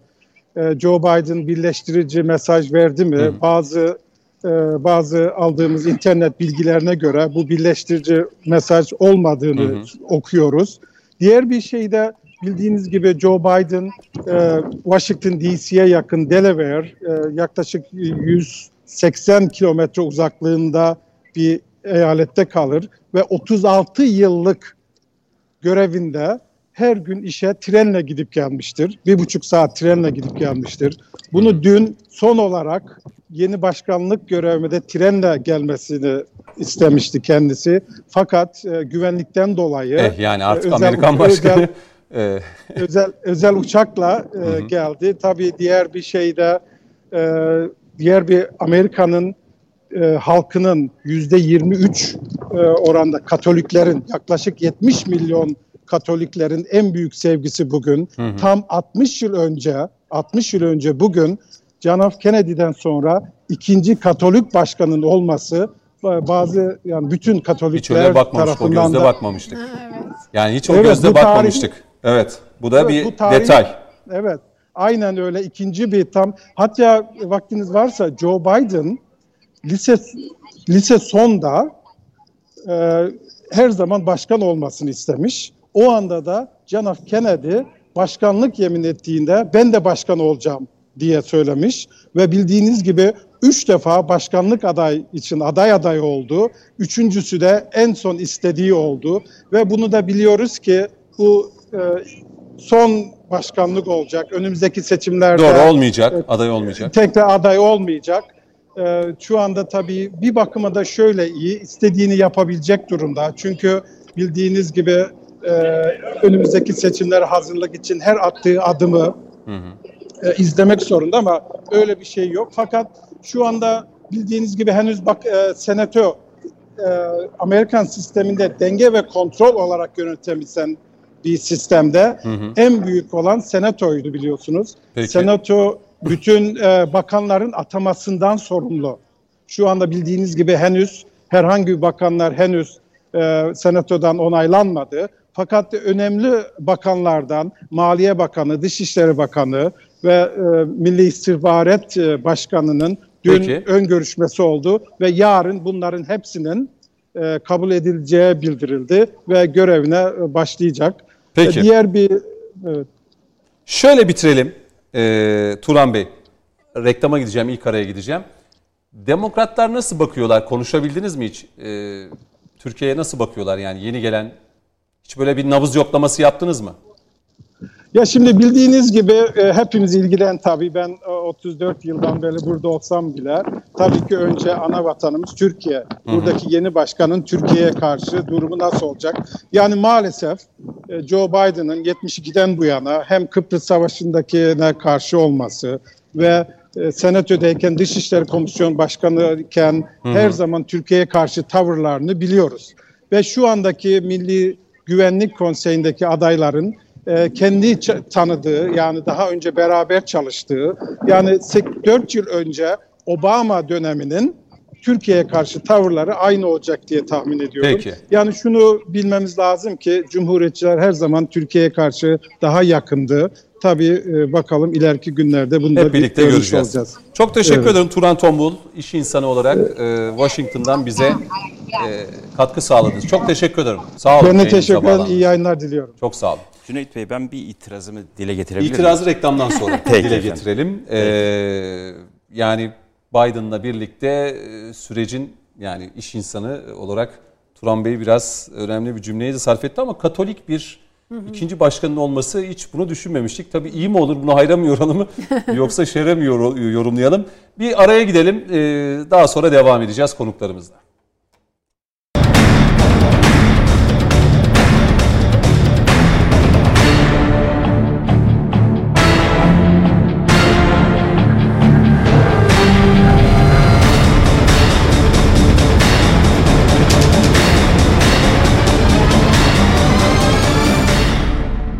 Evet dış hatlar devam ediyor. Bir kez daha T V N E T ekranlarına hoş geldiniz. Ee, stüdyoda konuklarımız var. Ankara stüdyomuzda konuğumuz var. Giray Hocam bizde, Mehmet Beyhan bizimle. Ankara stüdyomuzda Doktor Levent Ersin Orallı var. Ee, şimdi bu bölüme başlarken Amerika'nın kırk altıncı Başkanı Joe Biden ve ekibini e, biraz daha derinlemesine ve Türkiye-Amerika ilişkilerinin nasıl bir noktaya gideceğini irdeleyelim, konuşalım. Ee, değerli bir konuğumuz olacak şimdi. Ee, emekli Tümamiral. Ee, tabii sadece asker olmasının haricinde bir komutan bir paşa olmasının haricinde aslında hepimiz onu e, mavi vatan kavramını bize kazandırmasıyla biliyoruz ve bu konuda takdir ediyoruz. Cihat Yaycı Paşa'mız bizimle birlikte. Ee, Sayın Yaycı hoş geldiniz yayınımıza. Hoş bulduk efendim saygılar sunuyorum. Çok teşekkür ederim saygılar bizden. Hoş geldiniz hocam. Hoş bulduk Mehmet Bey nasılsınız? Çok teşekkürler siz de iyisiniz umarım. Sağ olun çok çok teşekkür ederim. Şimdi paşam, Joe Biden kırk altıncı A B D Başkanı. Tabii ekibini biz biraz konuşacağız. Sizin de yorumlarınız önemli. Çünkü baktığımızda Dışişleri Bakanı, Yine Ulusal İstihbarat Direktörü'ne baktığımızda, Ulusal Güvenlik Danışmanı'na baktığımızda bir önceki Trump öncesi Obama'nın ekibinde olan isimler ve genellikle Türkiye'nin en hassas olduğu konu. Yani sınırımızın dibinde oluşturulmaya çalışılan bir terör devleti. Y P G ve P Y D'ye desteğiyle bilinen insanlar. Yani burada Jake Sullivan'ı görüyoruz. Ee, aynı zamanda Lloyd Austin'i görüyoruz. Amerikan Savunma Bakanı ki Amerika'nın Y P G ile ilk temasta olduğunu ve danışmanlık ve eğitme konusunda e, Amerika'nın yardımları yaptığını ilk söyleyen isimlerden birisiydi. Bu Amerikan Merkez Komutanlığı'nda yapmış bir C I A isimden bahsediyoruz. Jake Sullivan yine Amerika'nın Y P G'ye desteğinin devam etmesini ısrarla söyleyen isimlerden birisi. Antony Blinken Dışişleri Bakanı da daha başkanlık başkan bakan koltuğuna oturmadan S dört yüzler konusunda Türkiye ile alakalı belki boyunu aşan bir cümle bize göre, ama orası Amerika tabii ki. Amerika kendi gözüyle bakıyor tüm dünyaya ve bize de, ama Türkiye o eski Türkiye değil. Sözde stratejik müttefikimiz diye bahsediyor Türkiye'den. Bunların ışığında bir değerlendirme yapmanızı isteyeceğim. Yeni dönemde Biden'ın ekibinde bulunan isimlerle Türkiye-Amerika ilişkileri hangi boyuta evrilir, savrulur ya da bir düzgün raya mı oturur? Efendim, öncelikle şunu ifade etmek istiyorum. Tabii ben programın bir başlangıcına itibaren katılmadan önce izledim. Şimdi benim mentalitem, benim felsefem konulara Türkiye açısından bakmaktır. Yani ben Biden'ın Amerikalılar için nasıl bir başkan olup olmayacağı beni hiç ilgilendirmiyor. Çok doğru. Ve beni ilgilendiren kısmı Türkiye'ye etkisi ne olur? Ve e, ben bir asker akademisyen olarak e, reel politik açıdan bakarım. Yani gerçekçi olarak bakarım. Şimdi bir pembe tablo çizmenin e, çok yanlış olacağını düşünüyorum. Halkımızı da yanlış yönlendireceğini düşünüyorum. Yöneticilerimizde de böyle bir pembe tablo beklentisi varsa hakikaten büyük bir sükût hayal olur. Çünkü ben Amerika'da da okudum, National Security Affairs'te de okudum. Amerikalıların yapısını da gayet iyi bilirim. Şimdi e, burada bir kere şunun altını çizmek lazım. Büyük devletler asla hedef değiştirmezler. Yöntem değiştirirler. Günlük politikaları yoktur. Bölgesel ve küresel politikaları vardır. Bu da en az beş onluktur, beş decade'dir, elli yıllıktır. Ve bunun içinde e, yani politikasını şu veya bu şekilde de, değiştirmelerini beklemek çok yanlış olur.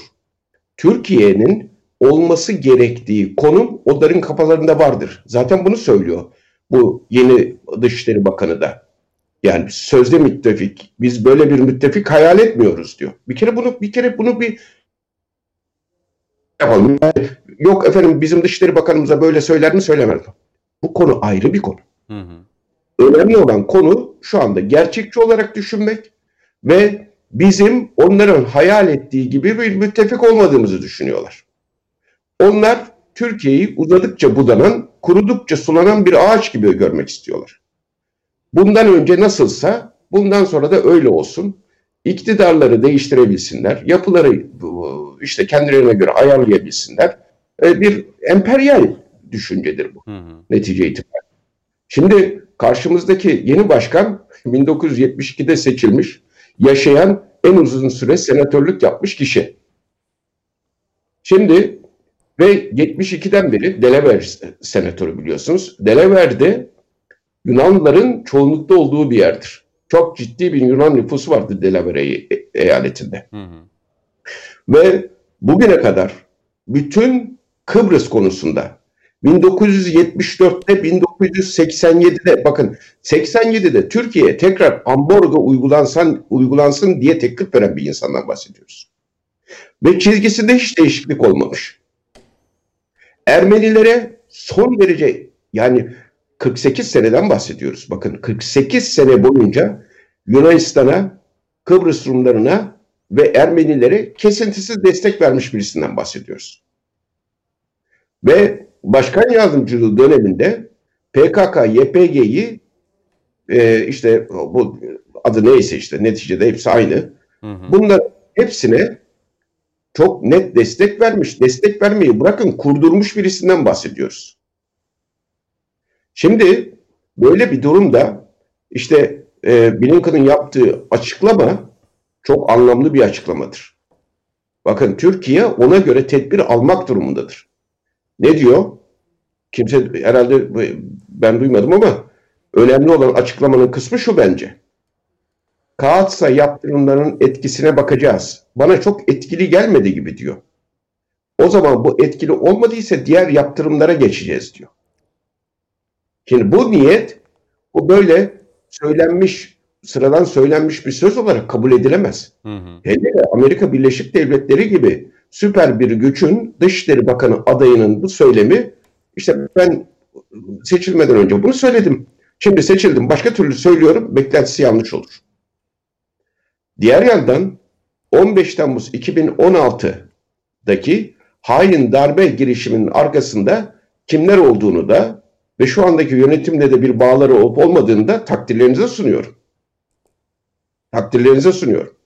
Dolayısıyla böyle bir beklenti içerisinde olmak, efendim biz herkesle iyi geçiniriz. Bakın, tekrar söylüyorum, on beş Temmuz iki bin on altı'nın hedefi neyse şimdinin de hedefi budur. Şu anki Biden ve ekibinin. Tabii on beş Temmuz iki bin on altı'da hedef neyse şu anda da hedef budur. Buna göre her, herkes e, şeyini e, pozisyonunu sıkı alması lazım.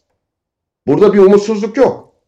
Bakın, bu milli bir duruş. İç cepheyi güçlendirmek gereğidir bu.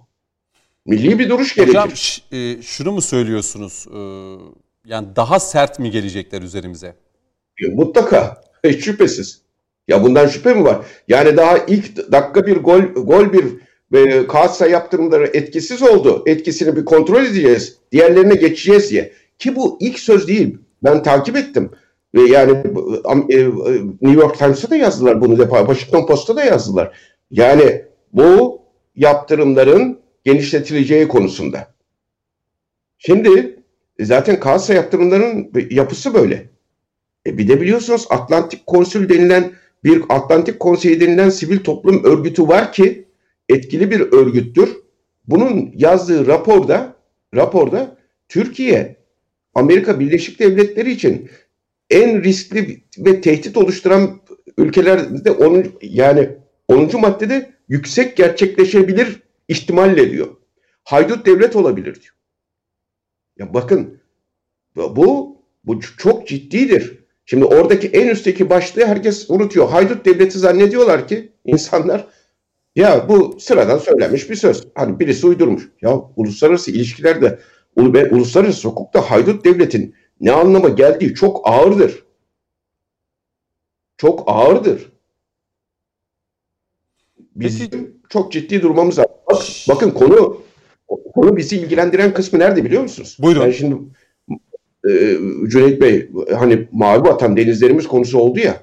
Tam da onu soracağım. Bakın, Cihat Paşam. Yani evet. Amerika ile zaten yani Kafkaslar'da da bu Biden yönetimiyle birlikte Kafkaslar'da da karşı karşıya geleceğiz. Ama zaten e, Suriye'de, Libya'da, Doğu Akdeniz'de e, ve P Y D Y P G konusunda e, ve Fethullahçı terör örgütünün elebaşının da Amerika'da olduğunu varsayacak olursak birçok e, ayrıştığımız ve bir noktada buluşamadığımız konu başlıkları var. Ki evet. Bu yeni yönetimden de hani pek de iyi bir niyet E, beklenmemesi gerektiği uyarısını da yapıyorsunuz. Daha sert gelecekler diyorsunuz. Daha e, koltuğa oturmadan Blinken bunları söylüyorsa koltuğa oturduktan sonra kim bilir neler söyleyecek diye. Dolayısıyla bizim ne yapmamız gerekecek? O önemli değil mi? Tabii. Şimdi onun için biz bakın biz bunun tecrübesini yaşamış bir milletiz. Hı hı. Yaşamış bir devletiz. Yani öyle geçmişte değil, biz sürekli yaşıyoruz. Onun için ne halkımız ne de siyasilerimiz başkaları aman aman başımıza şu gelecek bu gelecek değil. Zaten Türkiye Cumhuriyeti Devleti kendi ayakları üzerinde durabilen bir devlettir. Ve e, benim bir tabirim var. E, diyor ki ya, e, bu Batılılar Türkiye'yi tarif ederken Türkiye bir küresel oyun bozucudur diyor. Oyun, bölgesel oyun bozucudur diyor. Hayır, ben diyorum ki Türkiye küresel bir oyun bozucu, bölgesel bir oyun kurucudur artık. Küresel oyun bozucu, bölgesel... Oyun kurucudur. Yani bugün e, küresel güçlerin Kafkasya'daki oyununu bozmuştur Türkiye. Bugün küresel güçlerin Katar'daki oyununu bozmuştur Türkiye. Bugün küresel güçlerin Libya'daki oyununu bozmuştur. Suriye'deki oyununu bozmuştur. Irak'taki oyununu bozmuştur. Buralarda kendi oyununu kurmuştur. Kendi oyununu kurmuştur. Kendi oyununu kurmuş, oynamış ve başarılı olmuştur. O açıdan e, Türkiye'nin Türkiye'nin kendine güveninin olması lazım. İçte birlik çok önemlidir. Efendim, Biden'dan bizim iç politikamıza yönelik bir takım beyanlar, taleplerde bulunulması. Ya bu, bu kabul edilemez. Bu bizim Türk milleti olarak, Türk ferdi olarak kabul edilemez. Bu demokrasi ve insan hakları konusunda talepte bulunulmasını kastediyorsunuz değil mi hocam? Bu, bu, biz müstemleke değiliz ki. Ya bu baştan müstemlekelik, bu baştan mandacılık. Bu yine Gazi... dile getirilir mi paşam? Efendim, hani koltuğa da oturdu Biden, yine bu dile getirilir mi Türkiye'den? Bakın, ben hep başından söylüyorum. Dile getirmek belki dile getirmez artık ama uygulamaya geçer. Ha, uygulamaya. Uygulamaya geçer. Ee, onun için o, uygulamaya geçer ama zaten kasa yaptırımları yapılmadı mı bize? Yapıldı. Hı hı. Yani ne olacak? Türkiye kasa yaptırımları uygulanan e, on bir devletten bir tanesi, düşünebiliyor musunuz? Bunların içerisinde ne bir Avrupa Birliği devleti var, ne bir NATO devleti var. Yani ya bu, bu, bu zaten Trump döneminde yapıldı bize. Trump döneminde yapıldı. Yani kabine içerisinde yer alan isimlerden birisinin bir açıklaması da var zaten. Türkiye'yi Rusya, Kuzey Kore, yani aynı tabii ülkeler içerisine sokuyorlar Türkiye'yi. Evet, evet, evet. Yani bu, bunu ben daha önceden de açıklama yaptım. Bu haydut devlet konusunda da açıklama yaptım. Rush State, haydut devlet. Hı hı. Evet. Rock State'e gidiyor. Rock State diyor. Rock State olabilecek diyor. Ve kuvvetle muhtemel diyor. Gerçekleşmesi kuvvetle muhtemel diyor. Yani şimdi biz bunu, bunların hepsini bir kenara bırakıp böyle haya, yani böyle bir hayali, bazen insanlar fal bakarlar. Yani şöyle de olabilir, böyle de olabilir. Hı hı. Ama çok amiyane tabiriyle görünen köy kılavuz istemez. Yani bunun doneleri varken biz bir asker akademisyen olarak E, muhtemelen ben şimdi okuduğum kadarıyla ve burada söyleşiyi dinlediğim kadarıyla zaten akademisyenlerimiz de üç aşağı beş yukarı aynı fikirleri söylüyorlar. Şimdi biz biz işimizi kış tutalım, yaz gelirse bahtımıza. Öyle bakalım. Yani. Cihat Paşa, ama şöyle o zaman sorayım. Ee, evet. Yani Biden, kısa dönem içerisinde Biden'la Türkiye arasında bir hemen bir temas başlar mı? Yani başkanlar düzeyinde ya da bakanlar düzeyinde. Bir ziyaret ya da bizden. Vallahi ilk ziyaretlerden bir tanesinin Türkiye olmayacağını ben düşünüyorum en azından. İlk, Ondan duyamadık sonrası, Cihat Paşam, duyamadım. İlk ilk ziyaretlerden bir tanesinin bize olmayacağını düşünüyorum. Hı hı. Yani daha önce biliyorsunuz başkanlar seçildiklerinde altıncı yedinci ziyaretlerinden bir tanesi Türkiye'ye olurdu. Biden'ın ilk ziyareti acaba neresi olur? İsrail mi olur? İsrail evet. mi olur? Ve vallahi olabilir. Olabilir ama e, biliyorsunuz İsrail'de de bir takım tepkiler var. Şöyle Trump Trump tabii Trump daha çok ve damadı e, çok daha fazla İsrail yanlısıydı. Mehmet Beyhan diyor ki bence Avrupa olacak. Yani ya İngiltere, Fransa, Avrupa, İngiltere, İngiltere. Ben de, ben de aynı kanaatteyim. Ben de aynı kanaatteyim. Çünkü Avrupa Birliği ile ilişkilerini e, ve Sayın Hocam'ın da ifade ettiği gibi Avrupa Birliği ile ilişkiler artı NATO'nun güçlendirilmesi konusunda Ee, çok e, istekliler. Hı hı. Peki şimdi Cihat bu, Paşam, şu bu önemli. Evet. Ee, Biden seçimden önce e, vaatleri arasında, söylemler arasında yani NATO'nun yeniden kuvvetlendirileceği, yeniden bir güncelleme yapılacağı, yani NATO'ya önem vereceğini söyledi, belirtti. Ee, NATO üzerinden tabii Amerika'da bir anlamda dünyaya da egemen oluyor. Ee, bunun altını çizelim ve biz de NATO'nun ikinci büyük gücüyüz. Amerika'dan sonra en büyük ikinci ordusuyuz. Ki yeni envanterimizle birlikte aslında bayağı da güçlenen bir ordumuz var. Evet, e, denizde, karada, havada. E, nasıl görüyorsunuz yani Türkiye-Amerika ilişkileri NATO üzerinden okuyacak olursak? Şimdi Patriot istiyoruz, vermiyorlar. Gidiyoruz S dört yüz almak istiyoruz. Onun karşısında bize yaptırım. Ya terörle mücadele eden, D H K'la en çok mücadele eden biziz, en çok e, şehit veren biziz. E, e, bu konuda destek verin, yok. Tam tersine başka terör örgütlerini devreye sokarak güya D H K'la mücadele eden bir Amerika var. Ama karşımızda oluşan bir tehdit var. Bu konuda da yine e, iki NATO ülkesi olarak konuşamıyoruz, anlaşamıyoruz. Ortak bir nokta evet. bulamıyoruz. NATO üzerinden Türkiye-Amerika ilişkilerini değerlendirmenizi isteyeceğim. Ardından sizi uğurlamak isterim. Şimdi şöyle, e, bir kere ben iki konuya mutlaka girmek zorundayım. Onu Buyurun. söyleyeyim. Buyurun. E, birincisi şu, bu e, NATO-Türkiye ilişkileri ve, ve yeni yönetim meselesinde hı hı. bu e, çok ciddi bir tehlikeyle karşı karşıya şu anda Türkiye. Türkiye'nin gündeminin e, gündeminde bu konu çok önemli bence. Bu Yunanistan'ın kara sularını genişletmesi konusu. Hı hı. İyon Denizi'nde kara sularını genişletiyor. Ve bugün açıklama yaptı. Yunanistan Dışişleri Bakanı ve Yunanistan e, Başbakanı. Dediler ki e, biz e, Girit Adası doğusuna kadar genişleteceğiz ve ana karamızda da genişleteceğiz. Şimdi bu şu plan. Bakın planlı şekilde gidiyor. Burası genişletildi. Bundan sonra Cihat burası Paşam, seviye haritası mı? Ona benzer bir haritamışım tam da. O, o, bu ona Yunanistan, benzer bir harita sanki. Evet. Yunanistan'ın kara sularını genişletme hı hı. politikasının haritası. Kendileri yayınladılar bunu. Kendileri yayınladılar. Evet. Ve ikinci basamak burası olacak. Burası Ege Denizi, Adalar Denizi ve üçüncü basamak da burası olacak. Şimdi Türkiye'de ses çıkmıyor. Bu da bir, farkında değiliz herhalde. Eğer on iki mile çıkartılırsa ne olur? Bakın şu anda altı mil bu harita. Şurada görüyor musunuz? Buradan rahatlıkla geçiş var. Yani Akdeniz'e bizim gemilerimiz gelip buradan rahatlıkla geçebiliyorlar. Hı hı. Şu anda. on iki mil olursa ne oluyor biliyor musunuz? Ve adalar ve şuralardan da geçebiliyorlar. on iki mil olursa ne oluyor? İkinci basamağı yaparlarsa biz buradan geçemiyoruz. Zararsız geçiş yapmak durumundayız. Transit geçiş yapmak durumundayız. Buradan geçemiyoruz. Mersin'e gidemiyoruz. Zararsız geçiş ya da transit geçiş yapmak durumundayız. Şu alanlar tamamen doluyor. Hı hı. Buralarda eğitim yapamıyoruz. Buralarda uçaklarımız uçamıyor. Buralarda keşif gözetleme faaliyeti yapamayacağız. Buralarda tatbikat yapamayacağız. Onun için bu İkinci basamağın bin dokuz yüz doksan beş Kasus Belli kararına istinad ettiğini mutlaka gündeme getirmemiz lazım. Bu bir savaş sebebidir. Ama o zaman, ne diyor biliyor musunuz bugün? Gene sizin konunuza dönüyorum bakın. Hı hı. Etkisine dönüyorum. Ne diyor? Diyor ki burada Amerika Birleşik Devletleri ve Avrupa Birliği bizimle beraber.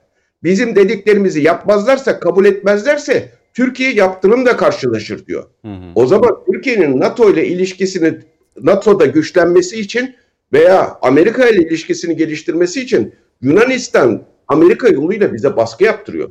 O zaman korkarım ki, korkarım ki bu tür şeylerin bir kısmı kabul ettirilmeye çalışılsın bize. Yani efendim Adalar Denizi'nde, Ege Denizi'nin bir kısmında karasuları genişletilebilir. Algı operasyonu hı hı. yapılabilir Türkiye'de. Buna çok dikkat etmek lazımdır. Diğer yandan, diğer yandan şu konuyu mutlaka gündeme taşımamız lazım efendim. Türkiye dış politikasında çok aktif bir devlet oldu. Neden? Türkiye kabuklarını yırttı. Bosna Hersek bizim için çok önemlidir. Bosna Hersek'te, Bosna Hersek'te çok kötü bir durumla karşı karşıyayız. Bosna Hersek'in denize çıkış yeri sadece Neum'dur. Neum'dur. Ve Hırvatistan Neum'un önüne köprü yaptı. Yapıyor. üç yüz günümüz var. üç yüz gün boyunca üç yüz günlük bir periyot var. Hı hı. Bu periyot öncesinde mutlaka bu köprünün yapımının durdurulması lazım. Aksi takdirde Bosna'da bir katliam olursa veya başka bir şey olursa hiçbir şekilde ne yardım ulaştırılabilir ne de oradan insanlar tahliye edilebilir. Ticareti zaten ölür. İkinci husus şu. Bir bakın bu Persejak Köprüsü denilen köprü Aynı zamanda Storina diye bir e, kaybedilmiş deni, e, bir deniz alanı vardır. Bir limanı vardır Bosna Hersey'in. Buna da nasıl kaybetti biliyor musunuz? Gene Amerika Birleşik Devletleri iki bin on beşte Biden döneminde sesinizi çıkartmayacaksınız, Karadağ'a vereceksiniz orayı dedi. Bosna Hersey. Bakın gene Amerika Birleşik Devletleri'nin yeni yönetiminin Bosna Hersey konusundaki tutumunu da dile getiriyorum. Bu da çok önemli. Bu yani bu, bakın bu bu biz periferimizde bakmalıyız olaya. Hı hı. Bizim hayat alanlarımızdan bakmalıyız olaya. Şimdi e, diğer yandan bu Peace e, Implementation Komite toplantısı var. Yani barış uygulamasının, Bosna Hersek'teki barış uygulamasının gözden geçirildiği toplantı var. Bu toplantı esnasında mutlaka bizim Türkiye Cumhuriyeti'nin bu konuyu gündeme getirmesi, hı hı. bu beş yüz milyar dolara mal olan, e, beş yüz milyon dolara mal olan bu köprüyü, köprüyü görün. Bakın köprü şu, inanılmaz bir şey. Neum, Neum'un önünde bu köprü. Bu köprüden gemi geçmesi mümkün değil.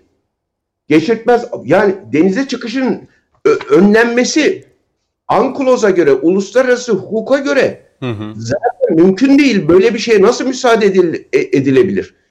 Ve Bosna Hersey'in bu konuda başkanlığından izin alınmış değil. Müsaade alınmış değil. Bir, bu köprünün yapımının derhal durdurulması lazım. Peki. Ve e, mutlaka bu bizim için çok önemli hayati meseledir. Bu konuyu mutlaka gündeme getirmemiz lazım. Aynı zamanda bakın Batı Trakya meselesi.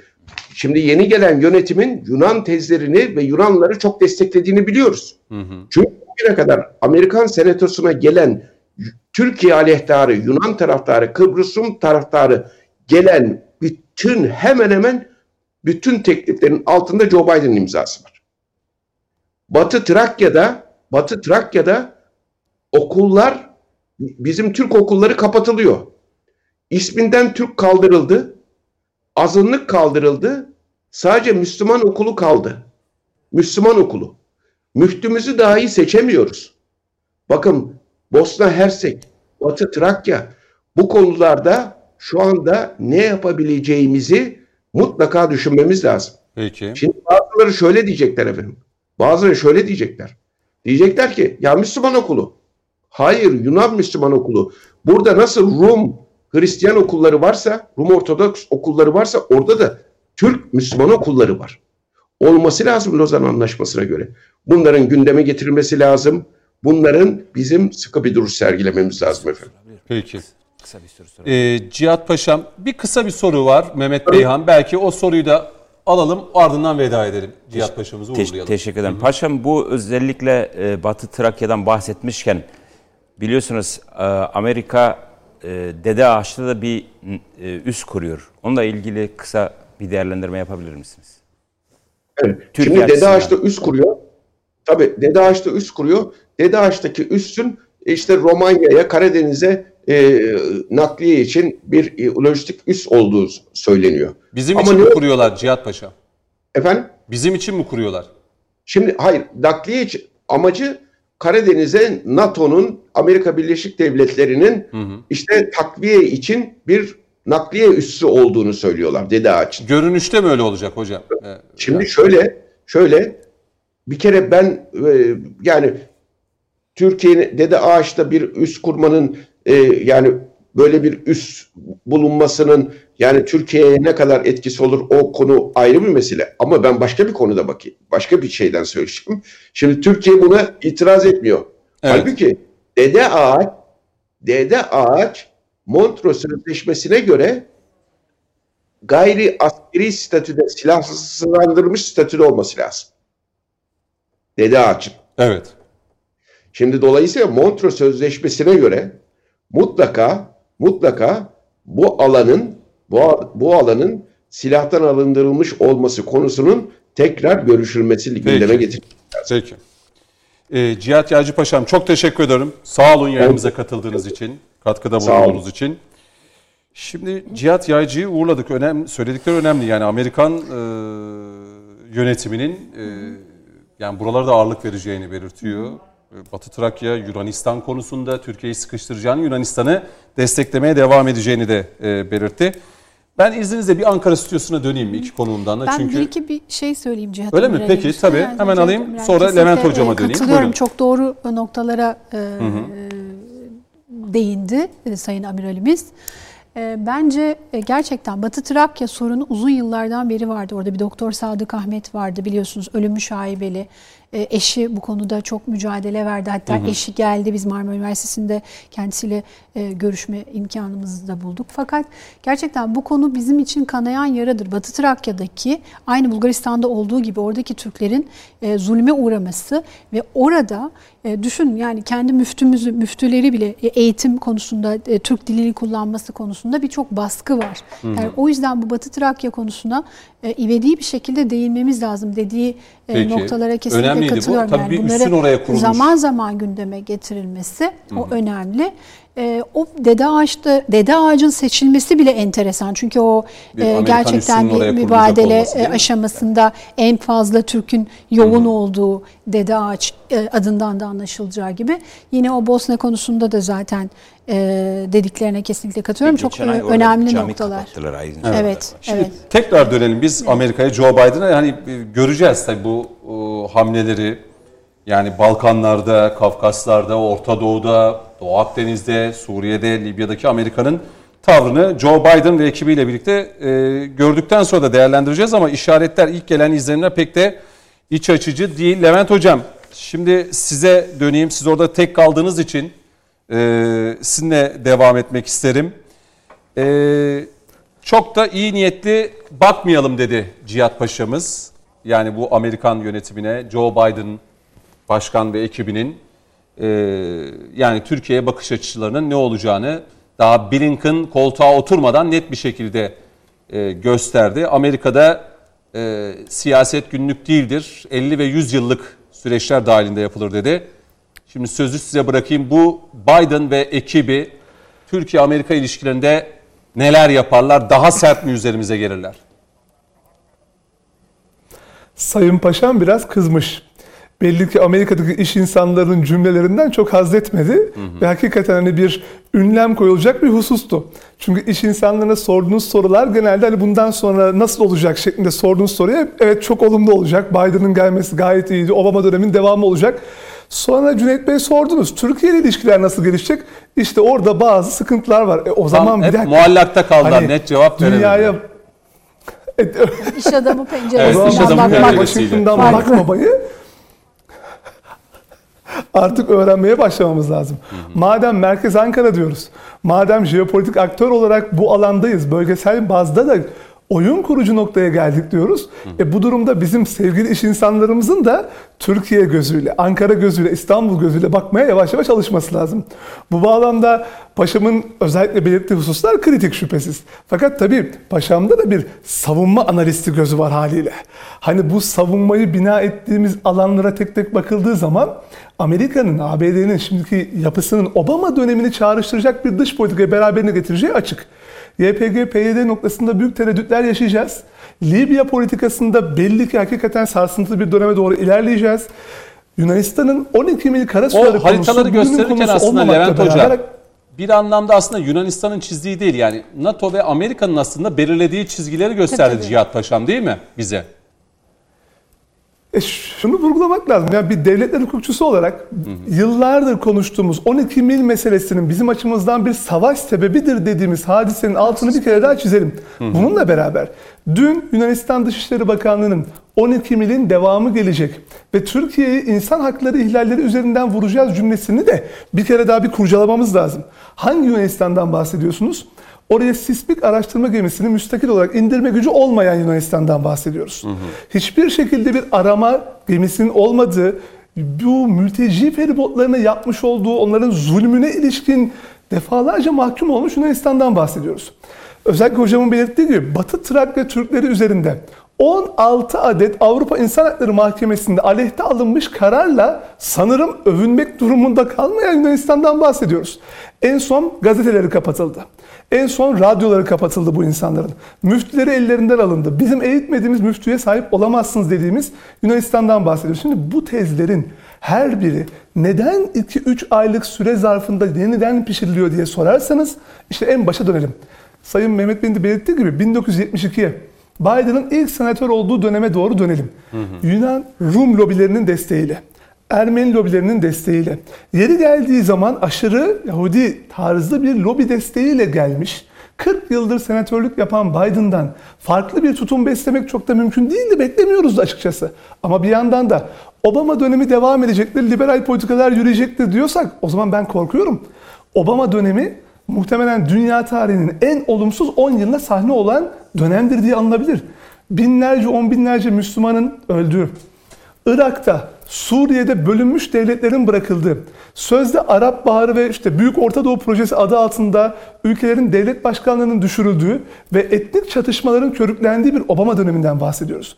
O bakımdan işte nasıl Perşembenin gelişi çarşambadan bellidir misali, Dışişleri Bakanı'nın söylemiş olduğu sözlerin sürpriz olmadığı hı hı. ve bir yandan da biz bu politikayı izleyeceğiz şeklinde temel bir vurgunun olduğu bir yeni politik algıdan bahsediyoruz. Ama şunu vurgulamam lazım. Artık biz madem jeopolitik aktör anlamında bir yeni saf tutmaya başladık, hı hı. artık nerede savunuruzdan ziyade bir, güdeni bize ne zaman iade edeceksiniz diye sormamız lazım. İki, Adalet Bakanları'nın yazışmalarının ardından Fethullahçı terör örgütünün orada yirmi altı tane net üst düzey mensubunun bulunduğu yerler, adresler belli. Bunları ne zaman vereceksiniz demek lazım. üç. Halk Bankası ile ilgili yapmış olduğunuz kukla yargılama sürecinden ne zaman vazgeçeceksiniz? dört.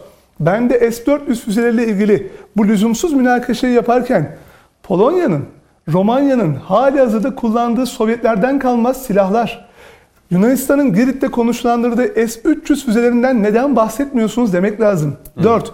F otuz beşlerle ilgili sürecin ana mimarları biziz. Biz siz bir projeyi yürütmeye utanmıyor musunuz demek lazım. beş. Siz katsa yaptırımlarıyla doğrudan hasım olarak gördüğünüz bir devlet olarak bizi lanse ettikten sonra Türkiye'yi kayıp mı ediyoruz? Türkiye acaba Rusya hinterlandına doğru kaybediyoruz sorularını sorarken hakikaten tutarsız dış politikanızın bilincinde değil misiniz demek ve son olarak Suriye'de ne istiyorsunuz? Irak'ta bölgesel yönetimle ilgili kurgunuz nedir? Hı. Libya'daki temel teziniz nedir? Uyuşamadığımız noktalar nelerdir diyerek artık artık ön alıcı ülke rolünü oynamayı öğrenmek, savunma değil, strateji mantığı üzerinden ilerleyebiliyor olmak, kurguyu, satranç tahtasının kurgusunu Türkiye gözüyle, Ankara gözüyle yapabiliyor olmanın vaktidir. Ve evet. bu kişinin Biden ya da Trump olmasının bir kıymeti yok. Artık Türkiye'yi biz dış politikada aktif, proaktif bir strateji izlerken göreceksek... Cihat Paşa'mız da önemli bir şey söyledi. Yani biz, küresel oyun bozucu, bölgesel oyun, oyun kurucu. kurucu derken çok iyi bir tanımlama. Bölgesel, bölgesel bazlı oyun kurucu olacaksak Biden bize gelmeden önce Hı-hı. biz gidip kardeşim... Aktörlerimiz bunlar, ilgili mekanizmalar bunlar. Türkiye'nin Batı ittifakında yer almaya devam etmesini arzu ediyorsanız bizim de şartlarımız bunlar. Neden? Çünkü sözde Ermeni soykırım yasa tasarısını üç ay sonra gündeme getirecekleri Doğru, açık. Getirecekler. Katsayı yaptırımları olmadı diyecekler, üstüne yeni bir hususları bina edecekleri açık. Ve Yunanistan'ın on iki mil tezi üzerinden yürüyüp Doğu Akdeniz'e yeni gemiler indirecekleri açık. Bence ön alıcılık yeni aktif dış politika anlayışımıza bizden mi ilk hamle gelir Amerika'dan mı Levent Hocam? Başkan olduğu değil, biz ne istiyoruz? Bizden mi e ilk hamle gelir? Amerika'dan ilk hamle gelmesini, ilk hamlenin Amerika'dan gelmesini bekleme vakti geçti. Biz Hı. neyin geleceğini biliyorsak ona göre gard almak değil, Hı. ona göre yeni yorumlar getirip dosyayı evet. önlerine koyup hadi bakalım buyurun diyebilecek kudrete sahip olmalıyız. E, Cihat Paşam içeride muhalefete de sinirlendi. Yani yorumunu yaparken yani Biden'dan beklenti içerisinde olanlar var. Ona da biraz e, kızgınlığı vardı anladığımız kadarıyla. İçimizdeki demokratlar. Evet. Biden'ı destekleyenler. Oradan Haklı bir devam edelim isterseniz. Ee, Saynur Hocam, bir, kısa bir Çok değerlendirmenizi kısa. alayım. Saynur Hocam'a döneceğim. Tabii bir cümle, sadece bir cümle. Hı hı. E, daha bugün an itibariyle birçok televizyonda, hani medyada neoliberal tarzda cümlelerde Biden'la beraber dünyada küresel barış gelecek, bundan sonra ekonomik anlamda büyüme sağlanacak. Dünyadaki küresel barış Obama döneminde Küba'ya gidip sadece Küba liderinin elini sıkmakla ibaretti. Bunu ne kadar hızlı unuttuk. Biden döneminde de emin olun Yunanistan ilk ziyaret edeceği İngiltere ve Almanya ile beraber devletlerden bir tanesi olacak ve Kıbrıs'ta, Kuzey Kıbrıs Türk Cumhuriyeti'nin varlığını tanıtmamak, hı hı. Doğu Türkistan meselesini açmamak, Karabağ meselesini tekrar konuşmak ve Yunanistan'daki Türk azınlığının üzerine örtmek adına çok basit ve klişe politikaların izleneceği dört yıla adım adım ilerliyoruz. İçimizdeki dostlarımız acaba bunu nasıl görmüyor? Üzülerek de bunu vurgulamak istiyorum. Değerli hocam, evet, buyurun. Yani biz hani o neo liberal mi dedik? Neoliberalizm. Evet. E, Neoliberalizm o, çöktü mü? O yoksa çerçeveyi çizmiyoruz. Zaten burada ekibini anlatırken aslında bizi izleyen vatandaşlarımıza da, izleyicilerimize de aslında bu ekibin ve Biden'ın, aslında Biden'dan çok ekibin neler yapabileceğini, işte diyoruz Şahinler diyoruz, P K K, P Y D, Y P G içerisinde bulunmuş diyoruz. Bunları bizzat donatan, eğiten, besleyen ekibin başında yer alan isimlerin şu anda Amerikan yönetiminde olduğunu belirtiyoruz. Dolayısıyla çok da iyimser bakmıyoruz şu an itibariyle, değil mi hocam? Yani şu anda katılan konukların ee, belki iş insanları biraz... Güzel tespitte Hı-hı. bulundunuz. Hı-hı. Ee, tebrik buyurun, ediyorum. Buyurun, gerçekten e, güzel e, özetledi Hı-hı. başlıkları. E, Sayın Cihat Amiralim de aynı şekilde. E, tabii iş adamları e, aynı Trump gibi düşünüyorlar. Onların farklı hesapları var ama tabii biz öyle düşünmüyoruz. Yani iç politikada da belki iç politikaya oynayabilir. Çünkü söylediği şeyler işte sağlık, vergi reformları, şunlar bunlar olabilir ama ben aynı şekilde düşünüyorum. Ee, özellikle ben ülkemi düşünen ve seven biri olarak benim ilk aklıma gelen Biden sonrası Türkiye'de ne olacak? Hı hı. Buna bakmamız lazım. Gerçekten öyle. Yunanistan'ın sil- silahlanması, bu sürekli bizim çözemediğimiz işte kıta sahanlığı, e, yok işte Ege Adaları, Ege Adaları'nın silahlandırılması mesela, buna hı hı. da hakkı yok. E, Kıbrıs meselesi, Türkiye garantör bir e, devlet e, Kıbrıs meselesinde. Doğu Akdeniz çıkışları, Doğu Akdeniz'den sonra Türkiye ne zaman orada kendi hakkını aramaya başladı diğer devletler gibi? Fransa'nın hiçbir işi yokken Fransa'nın oraya gelip olaya müdahale etmesi. E, Libya'da terörist bir e, hükümet yan, karşıtı bir grubun desteklenmesi ve hatta legal bir e, temsilciymiş gibi Amerika'da ağırlanmaya çalışılması veya terör örgütlerinin elebaşlarının Y P G, adını ne derseniz deyin. E, kesinlikle katılıyorum. yirmi dört Nisan, her sene yirmi dört Nisan'da bir Ermeni meselesi e, gündeme gelir. E, Obama bunu dillendiremedi belki. E, tam soykırım, büyük felaket, büyük felaket e, terimleri kullanıldı. Ama e, şunu unutmayalım. Justin McCarthy Yüz Binlerin Sürgünü adlı kitabını yazdığında Türkiye'ye de gelmişti. Türkleri de çok sever. E, ve gerçekten bunu bilimsel olarak ifade etti ve Justin McCarthy kaç defa e, e, saldırıya uğradığını, daha doğrusu e, tehdit aldığını da söylemişti. E, Amerika'nın içerisindeki kendi Amerikan vatandaşları bile Ermeni meselesini gündeme getirdiğinde hı hı. E, saldırı altındalar. Yani bunu bunu da unutmayalım. Yani sonuçta birdenbire bir pembe tablo beklemeyelim tabii ki. Yani Biden sonrası ne olur? Evet, Trump'a gerçekten e, yükselen bir nefret vardı. Hani insanları aşağılayıcı tarzda konuşması. E, biz de söyleyelim. E, öyle. Hocam, az değildi Trump'ta. E, değildi yani. Değildi yani. Açık açık ben şimdi şunu söyleyeceğim. Yani... yani Amerika'nın e, Cihat Amirali ve e, gerçekten e, devletler hukuku e, güzel e, analizler hı hı. yaptı e, Sayın Hocamız. E, kesinlikle katılıyorum çünkü Amerika'da Amerika'nın e, bir kere çıkarları var. Bunu bunu çok milli çıkarlar. Yani bunlar çok günü önemli. Kurtaralım evet, değil. National interest. Bunlar bu milli çıkarlar doğrusu. Ben Amerika'da yaşadım. Güneyde yaşadım. Texas, muhafazakarların en fazla olduğu yerde University of Texas'ta e, görev yaptım. Hı. E, çok iyi biliyorum. Yani orayı da biliyorum ama tabii diğer bölgelerine de gittim. Nasıl olduğunu, Kaliforniya'daki insanların çok farklı olduğunu, hani bu tuzu kuru dediğimiz hı hı. E, ekibin orada bulunduğu ve zaten demokratların çoğunluğunda oradan olması hı hı. vesaire. E, güneyin daha e, hakikaten gerçekten o baskını düzenleyen insanlar tam güneye ait yani belli. E, çünkü gerçekten e, ekonomik olarak e, sizin de ifade ettiğiniz gibi büyük bir e, sıkıntı var orada. Ciddi olarak. Yani Amerika'ya gittiğinizde zaten bunu gözlemliyorsunuz. Hı hı. Yani insanlar yaşam derdinde. Çok da fazla öyle politikayla falan ilgilenmiyor. Ne zaman siz insanların ekmeğini gündeme getirirseniz o zaman sokağa dökülür insanlar. Zaten e, bir e, siyasi e, olarak e, kutuplaşmanın orada başlamış olması, siyahiler üzerinden bir diskriminasyona tabi tutulması, beyaz insanlara karşı yapılan e, hiçbir şey yapıl, yapılmazken siyahi vatandaşlara karşı uygulanan zulüm, bunların e, gündeme gelmesi, özellikle göçmen politikaları, işte Çin karşıtı söylemler vesaire, Müslümanlar aynı şekilde ve Latin kökenliler, yani bugün NAFTA olmasaydı acaba nasıl olacaktı? Değil mi? Onları düşünmek lazım. Çin diyoruz. Çin ucuz iş gücü var orada. Orada komünizm var. Yani ucuz iş gücü, en büyük firmalar bütün şeylerin ucuza orada oraya yaptırıyorlar ve dünyaya e, yayıyorlar. Yani böyle bakarsanız aslında global çerçevede bakarsanız, bir de Çin'in tek yol tek kuşak projesi hemen e, aklımızda. Hı. Zaten onu da biliyoruz.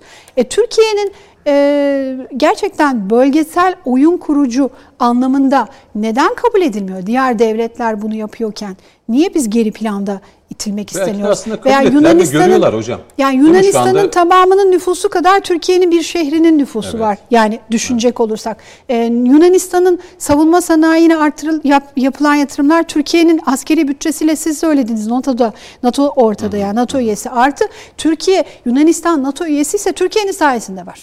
Doğru. Bu da buna da nasıl yani nasıl izin ver? Kesinlikle tabii, öyle. Türkiye. Ve nasıl buna göz yummuşuz? Hı-hı. Yani bunlar da çok, bu bunlar da tamamen. Zamanında oldu hocam. E, öyle tabii ki. Yani, yani onu söylüyorum zaten. Eylül.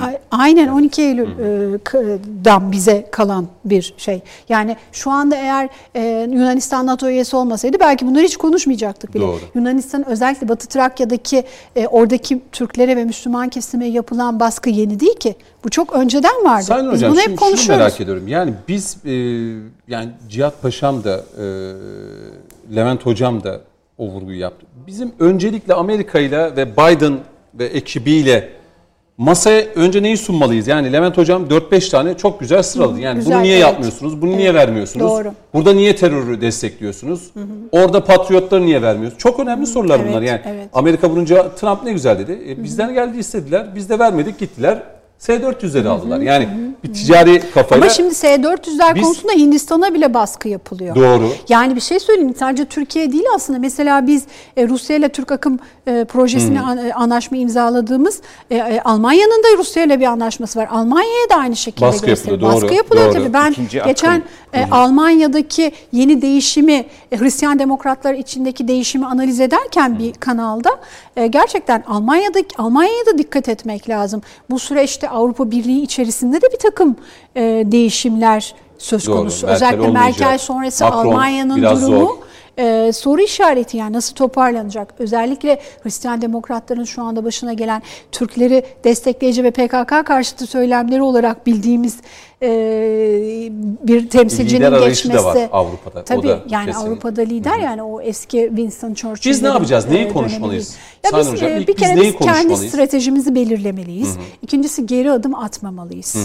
Yani sonuçta biz bölgede gerçekten ister oyun kurucu değil, ister ne derseniz deyin ama oyun bölgede kurucu, söz sahibi olması gereken bir ülkeyiz. Bizsiz bir şey olmaz. Yani Hı-hı. bunu bunu kabul bunu Amerika'ya empoze yani. etmemiz lazım. Evet, kesinlikle öyle. Ama e, şöyle, terör örgütlerinden biz yıllardır çok muzdarip olduk. Ee, öncesinde ASALA vardı. İşte hı hı. sonra P K K, aynı kamplarda eğitim gördüler. ASALA sonrası P K K'nın hızla e, bir e, ö, di, da, e, daha öncesinde diplomatları hedefti. Hı hı. Sonra herkes hedef oldu. Yani bunda e, en çok e, yaralanan da e, Doğu ve Güneydoğu Anadolu bölgesindeki insanlar oldu. Gerçekten çok büyük zarar gördüler. E, ve o hendeklerin nasıl kazıldığı. Yani hı hı. Obama dönemi diyoruz. Obama dönemi soft power temsilcisi. Zaman zaman hard power, soft power fark etmiyor. Amerika'nın çıkarları gereği kim gelirse gelsin Amerika'nın sistemini uygularlar. Bu, bunu biliyoruz zaten. Hı hı hı. Biden da bundan sonrasında daha henüz onaylanmamışken, yirmi Ocak bile gelmeden işte bakanlık e, kabinesinin açıklanması ve kabinedeki e, kişilerin daha henüz onaylanmamış kişilerin sert açıklamaları ve Türkiye karşıtlığı üzerinden söylemleri son derece düşündürücü, ama ben şaşırmıyorum tabii ki buna. Çünkü biliyorum. Amerika-Türkiye ilişkilerinde daha çok başkanlar düzeyinde mi, yoksa kurumlar arasında daha çok e, işleyen bir bürokrasiyi mi göreceğiz? Tabii tabii, kurumlar arasında, ama demokratların e, şöyle... Ki demokratlar ona da önem veriyor. Yani şöyle, Trump'la e, kaybolan o kurumlar Trump, arası... E, Trump o kadar çok o, nefret söylemlerinin oluştuğu bir e, başkan oldu ki, kırk beşinci Hı hı. başkan, kırk altıncı şeyde Biden'ı kabullenmek kolay oldu. Öyle söylüyorum ben. Yani Amerika'da Amerika'daki yerleşik nizamdan, yerleşik nizamdan bahsediyorum. Yani, yani kendi içinde, çabuk. Bizim açımızdan Hı-hı. değil. Onlar çünkü açısından. Trump'tan Biden o kadar çok müesses e, nizamın zaten tabii tabii yani aslında olağan biri. Yani şu güne olması kadar gelen hani Obama neyse hani ona da baktık. Tabii Obama döneminde Afganistan'dan çekildiler mi? Veya Suriye'de boşalıp fark etmez. Yani aynı durum. Veya Doğu Akdeniz'deki planlar değişti mi? Şu anda Türkiye Doğu Akdeniz'de çok daha aktif bir politika e, güdüyor.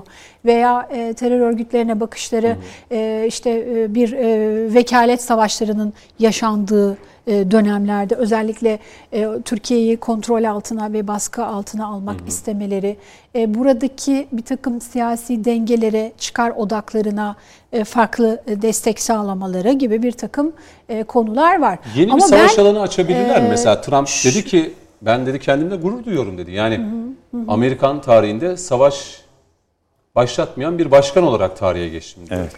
Ya şöyle bakıyordu mesela, o mesela Biden ve ekibi yeni bir alan açabilirler mi?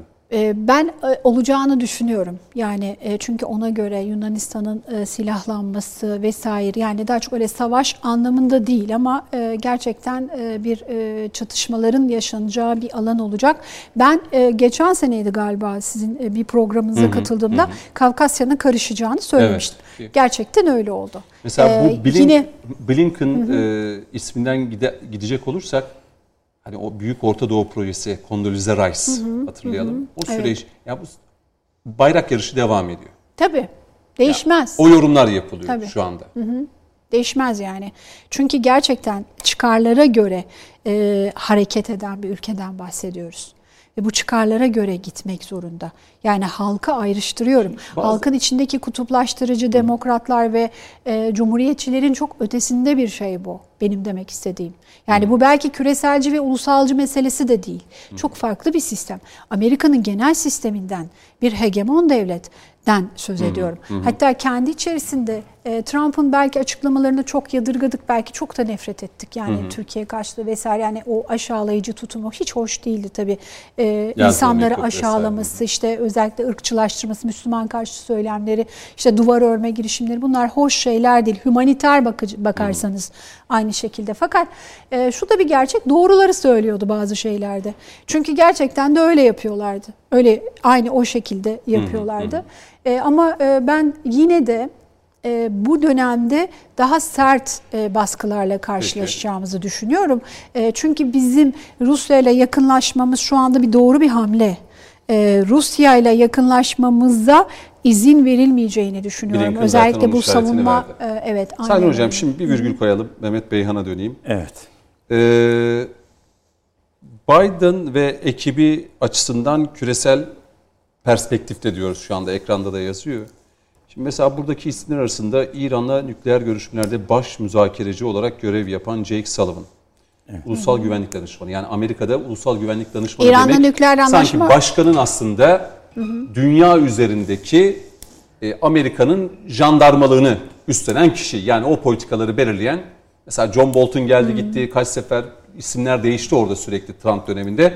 Bir türlü istediği ismi oraya oturtturamadı. Değiştirdi sürekli. Tabii John Bolton oturtturdu mesela. Evet. O Güney Amerika'ya da, şey darbe yapalım hevesindeydi. Savaş açalım yani. Venezuela'yla. Orayı burayı Uzun işgal edin. Venezuela'yla. Tabii tabii. Orayı hedefe koymuş. Kore, Kore hedefi. Tabii tabii, Kore aynı şekilde. Kore şimdi yani. e, küresel anlamda İran konusu var. Evet. Rusya konusu var. Ee, belki Hindistan. E, nükleer konusu var. Çin zaten nükleer en önemli. Nükleer konusu evet. çok yani önemli. Mesela e, Trump Çin'le alakalı Çin'i düşman görüyordu. Esasında demokratlar da düşman görüyor. Ama rekabet tabii, tabii. Fakat olarak. Demokratlar da aslında tabii. Çin üzerinden değil, Tayvan üzerinden Çin'le e, gidiyor. Hmm, ve Tayvan'ı daha başka, çok cadılaştırmıyor şöyle, demokratlar ama diyor ki rekabet Çin'in edelim. Büyümesini istemiyorlar ama Asya Pasifik'ten gidecekler hmm, şimdi. Şöyle, Tayvan'ı, yani Tayvan, Tayvan üzerinden. Tayvan üzerinde evet. Çin'i istikrarsızlaştırma evet. stratejisi hmm. izliyorlar. Evet. Şimdi esasında e, Amerika'nın esas rakibi Çin'dir. Hı hı. Fakat ekonomik anlamda mı yoksa diğer askeri anlamda? Hem her ekonomik alanda. her alanda. Çünkü bakın bir e, ülkeyi küresel çapta e, küresel bir aktör getiren dört tane faktör vardır. Birincisi ekonomi. Hı hı. Ekonomi evet. başat aktördür. İkincisi askeri kapasite. Üçüncüsü bilim ve teknoloji üretme kapasitesi. Hı hı. Dördüncüsü de propaganda gücü. Çin şu anda bunu çok iyi yapıyor. Şimdi bu tabii, dört tabii. alan Afrika'da, ile ilgili tabii. özellikle Güney Amerika'da, Afrika'da. Bu dört alanla ilgili Çin çok ciddi derecede e, yatırım yapıyor ki bu konuda Pentagon'un iki bin on dört yılında yayınlamış olduğu raporda rakamlarla yani verilerle bunu ortaya koyuyor. Dolayısıyla Çin bu saymış olduğum bütün alanlarla ilgili e, çok ciddi çalışıyor ve Amerika esas kendisine rakip olarak Çin'i görüyor. Çin. Fakat Türkiye, İran küresel çapta e, mesela Cihat e, Paşam çok çarpıcıydı yani o, o şey, hadisi. Yani bölgesel, e, oyun küresel kuruyor. Çapta küresel oyun, oyun bozuyor ama güzel, bölgesel bölgesel çapta tespit, evet. e, oyun kuruyor dedi. E, gerçekten altı çizilmesi gereken ufuk açıcı bir tespitti. Şimdi İran ve Türkiye e, muhtelif ittifak seçenekleri içerisinde hı hı. dengeleri etkileyebilecek e, güçteler. Bu nedenle Demokratların yaklaşımı İran'ı İran'la müzakere ederek o gücü biraz hani kırmak, kontrol altına tutmak. Hı hı. Cumhuriyetçilerin yaklaşımı ise tehdit ederek yaptırımlar, dışlı, yaptırımlarla evet, kontrol evet. altına almak. Ama bütün bunun her iki aynı yaklaşımın şeyi aynı amaca hizmet ediyor ve Çin'i esas kendisine rakip olarak görüyorlar. Şimdi Amerika'da özellikle küreselcilerin Çin'e bakışıyla ilgili şeyleri e, takip ettiğimizde hı hı. orada da iki farklı e, bakış açısı var. Bir kesimi diyor ki e, Rusya'yı biz yanımıza çekelim.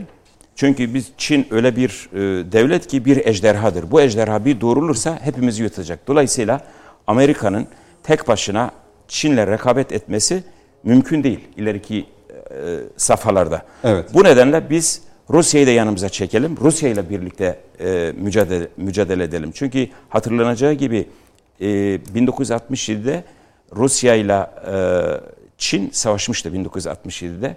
Çünkü e, Rusya stratejik derinlik sağlayan e, Sibirya steplerinde kendisine hı hı. uzun vadede e, rakip olarak esasında Çin'i Çin'i görüyor. Ama şu an Rusya. Şangay İşbirliği Örgütü'nde şu anda, birlikteler yani. Şu, şu anda yani, mesela e, işte, birlikte hareket ediyorlar. Ben yanlış birlikte Amerika ile Rusya Çin'e karşı Amerikalıların yaklaşımını söylüyor. Yani yaklaşımını bir, bir, bir kesimi diyorlar hı. ki yani o tarihteki şeye de vurgu yaparak hı hı. bizim mutlaka Rusya'yı da yanımıza almamız lazım. Bir kesimi de diyor ki hayır bunlar Avrasya bileşenleridir. İşte hocamın da işaret hı hı. ettiği gibi. Ee, Rusya hiçbir zaman e, şey olmaz. Dolayısıyla biz bunları hı hı. E, Türkiye'yi de yanımıza alarak evet. e, Türkiye ile daha çok yakınlaşmamız lazım. Avrupa ile ve diğer e, ülkelerle bu iki güce karşı e, hareket etmemiz lazım. Yani genel olarak onların yaklaşım yaklaşımı bu şekilde. Orada da neo devreye giriyor. Neo Avrasyacılık. Neo girince bir bakmak lazım. Şimdi şeye mesela neoliberal. Rus jeopolitiğin üzerine hı. e, yazı yazan e, önemli bir isim var. Biz ne yapacağız Mehmet Bey? Yani esas, o çok önemli. Bir, yani mesela gelen bazı yorumlar var. Şimdi belki bir araya gidelim dönüşte hı. o son yirmi yirmi beş dakika içerisinde bunu değerlendir. Yani yorumlar şu yönde. Yani Amerika bu bölgede, Karadeniz'de, Akdeniz'de, Kafkaslar'da, Orta Doğu, Türkiye'siz çok da hamle yapabilme seçeneği yok. Hatta İsrail gazetelerinde şu haberler çıktı, yorumlar. Netanyahu'nun Biden'a Ankara ile aranı sürekli iyi tut diye. Şimdi bu ee, sorunuz çok önemli hocam. Esas biz ne yapacağız? Biz ne yapacağız? Biz ne yapacağız? Reklamlardan sonra. Peki. Peki. Kısa bir ara diyelim. Şeyin, e, darbenin olmadığı tek yer Amerika değil mi? Neden? Çünkü orada büyükelçilik yok. Hocam reklamdan sonra peki, ben de başlayalım. Reklamlardan sonra e, bir aradan sonra devam edeceğiz.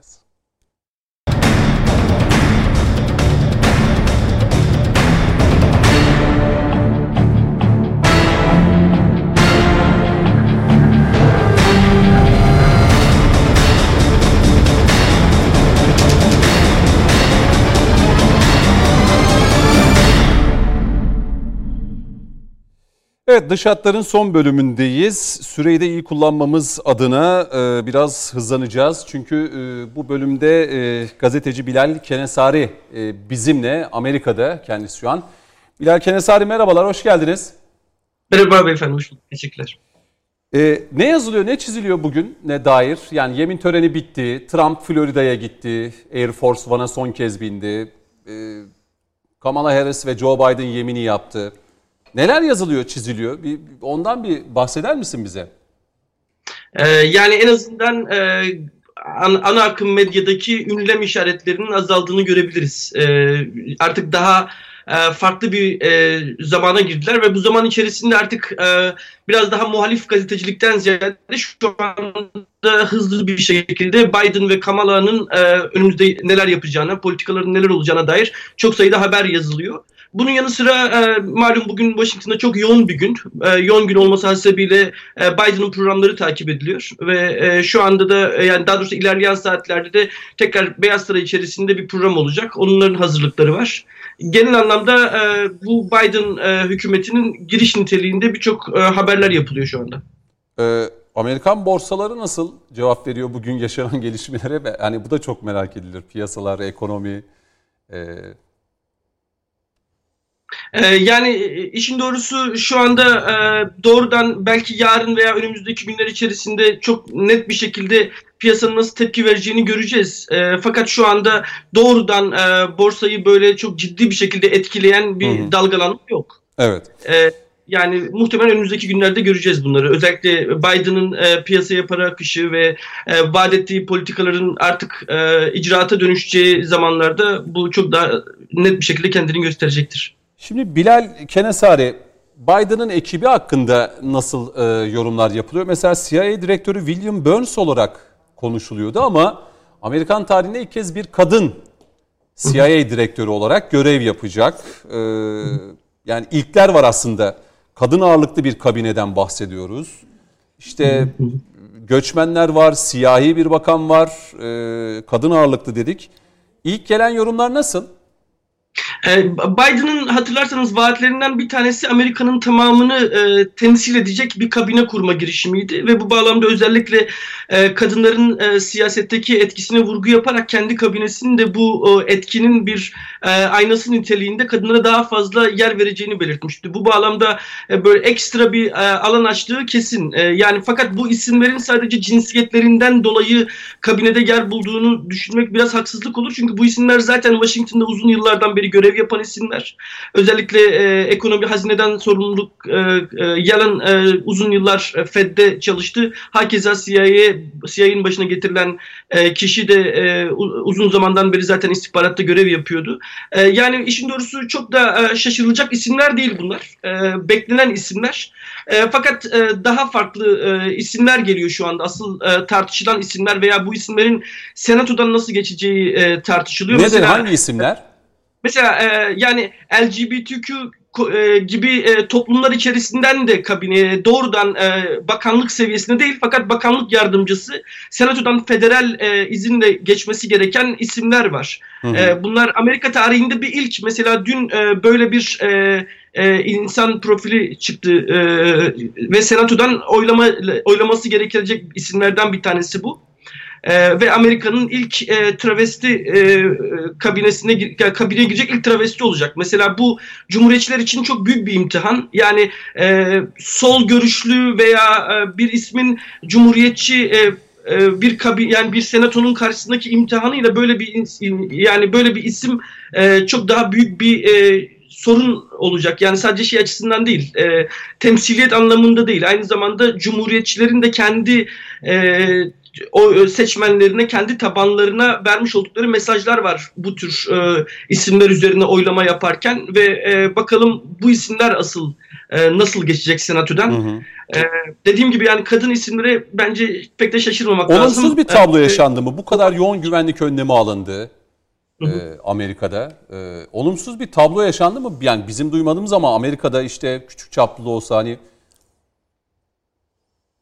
Yani işin doğrusu e, alınan güvenlik önlemi ziyadesiyle tartışılıyor. Çünkü Amerika'nın toplam Irak ve Afganistan'da bulunan askerlerinin beş kat fazlası şu anda Amerika'nın başkentinde güvenlik için bulunuyor. Ve bu çok da Amerika'nın alıştığı bir süreç değil. Yani dokuz on bir saldırısında e, hedeflerden bir tanesi Pentagon'du. Washington'a üç kilometre uzaklıkta bir yer ve o zaman dahi saldırı sonrasında dahi Washington'da böyle bir güvenlik önlemi alınmamıştı. E, o yüzden güvenliğin birazcık da sembolik olarak Amerika'nın e, kısa vadede kendisine nasıl bir e, düşman e, biçtiğinin de göstergesi. Bu bağlamda güvenlik önlemi sadece dışarıdan e, gelecek olan bir tehdide karşı değil, aynı zamanda karşı karşıya oldukları bir tehdide karşı nasıl bir hazırlık içerisinde olduklarının da göstergesi. Tabii bu süreç içerisindeki en büyük korku dışarıdan bir saldırıdan ziyade bu yirmi beş bin askerin içerisinde sağ gruplarla ilişkisi olup bu grupların etkisinde bir saldırı düzenleyebilecek olan insanların potansiyeliydi. Bu konuda da F B I ve Savunma Bakanlığı bir e, çalışma yaptı. Günler süren bir çalışma ve bu bağlamda on iki kişiyi e, ihraç ettiler o görevden. Hı hı. E, fakat dedi, e, şey, yani herhangi bir saldırı olmadı fakat bir evet. tehlike de olmadı.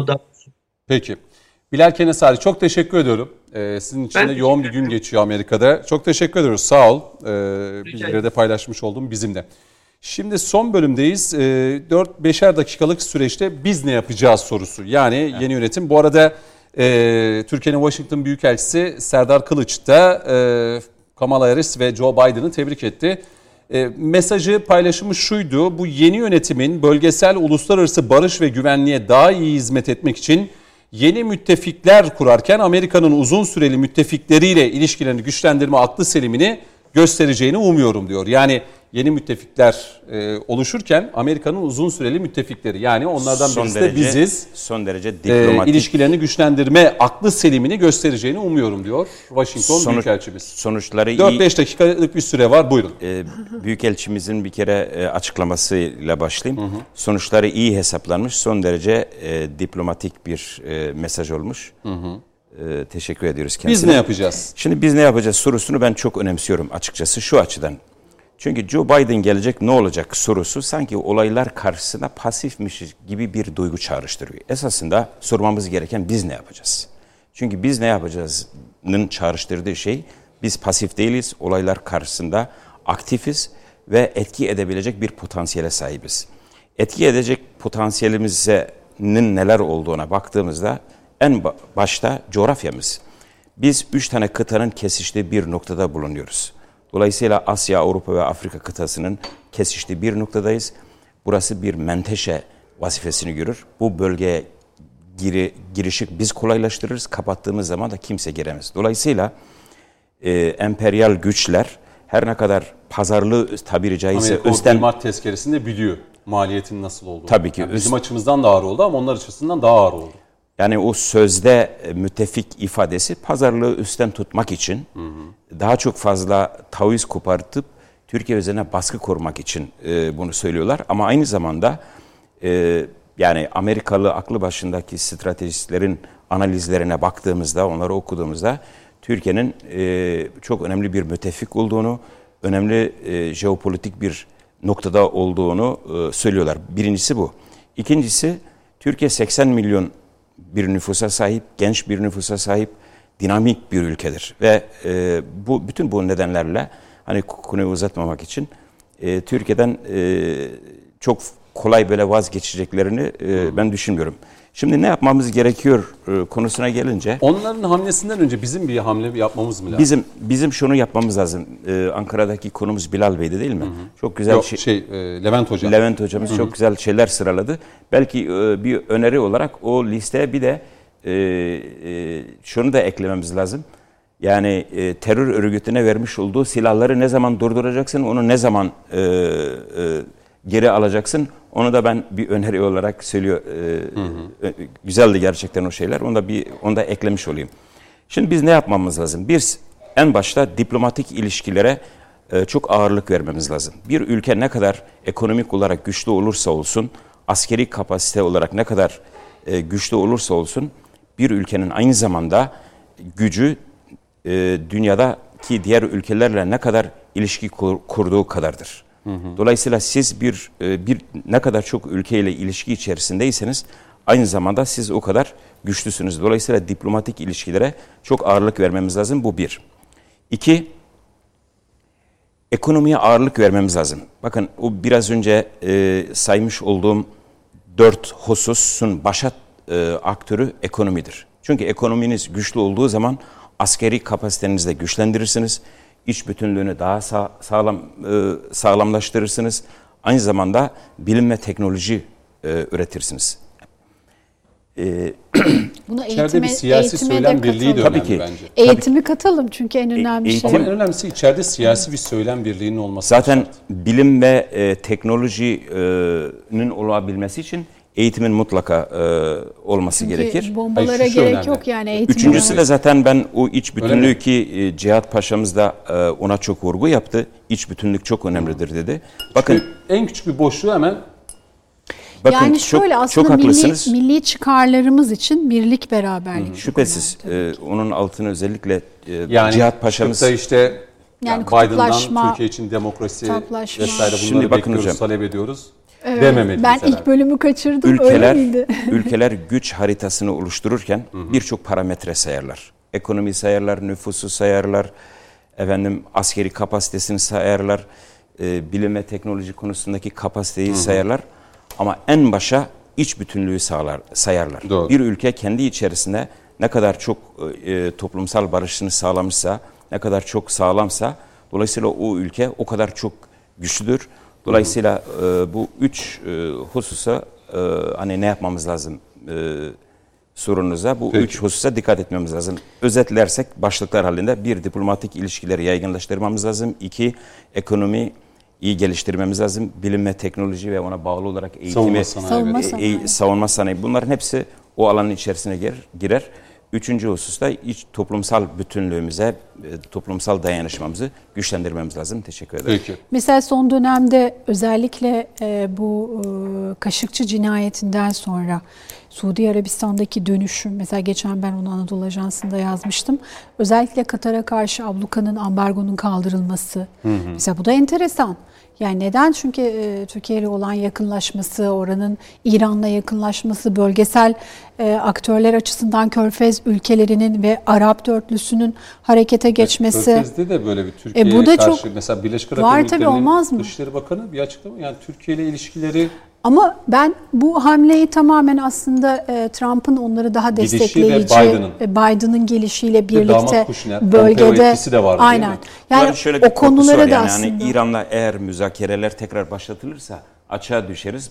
Dolayısıyla bir güç dengesini oluşturmak Hı. için Türkiye ile yakınlaşma çabası evet, olarak. Evet evet. Yani Türkiye'nin orada e, üs açması, Hı. işte İran'ın oradan üstlerini kiralaması vesaire İran'la olan e, az değil yani ciddi bir e, paylaşım var. Bu da tabii İran'ın e, o bölgede güçlüleşmesini istemiyorlar. Aynı şekilde Rusya ile İran'ın yakınlaşmasında olduğu hı hı, gibi. Hı. E, hakikaten o haydut devletler, şer devletler, haydut devletler listesinde maalesef e, Türkiye'nin de katılmak istenmesi. Yani arka planda her ne kadar NATO ülkesi olsa da hı hı. bu şekilde görülmesi e, ve buna karşı Türkiye'nin e, A, B, C, D planlarını geliştirmesi gerekir diye düşünüyorum. Yani buradaki Peki. politikasında çok çok farklı e, hedefleri olmalı.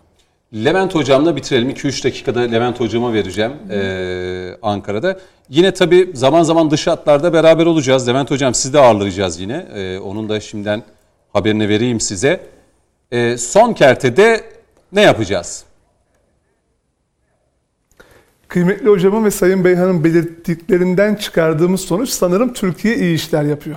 Türkiye dış politikada artık sadece bir politik anlık duruş sergilemekten ziyade diplomatik teamüllerini oturtmaya başlamış bir devlet profilini net bir şekilde dünyanın gözüne sokarak oturtmuş vaziyette.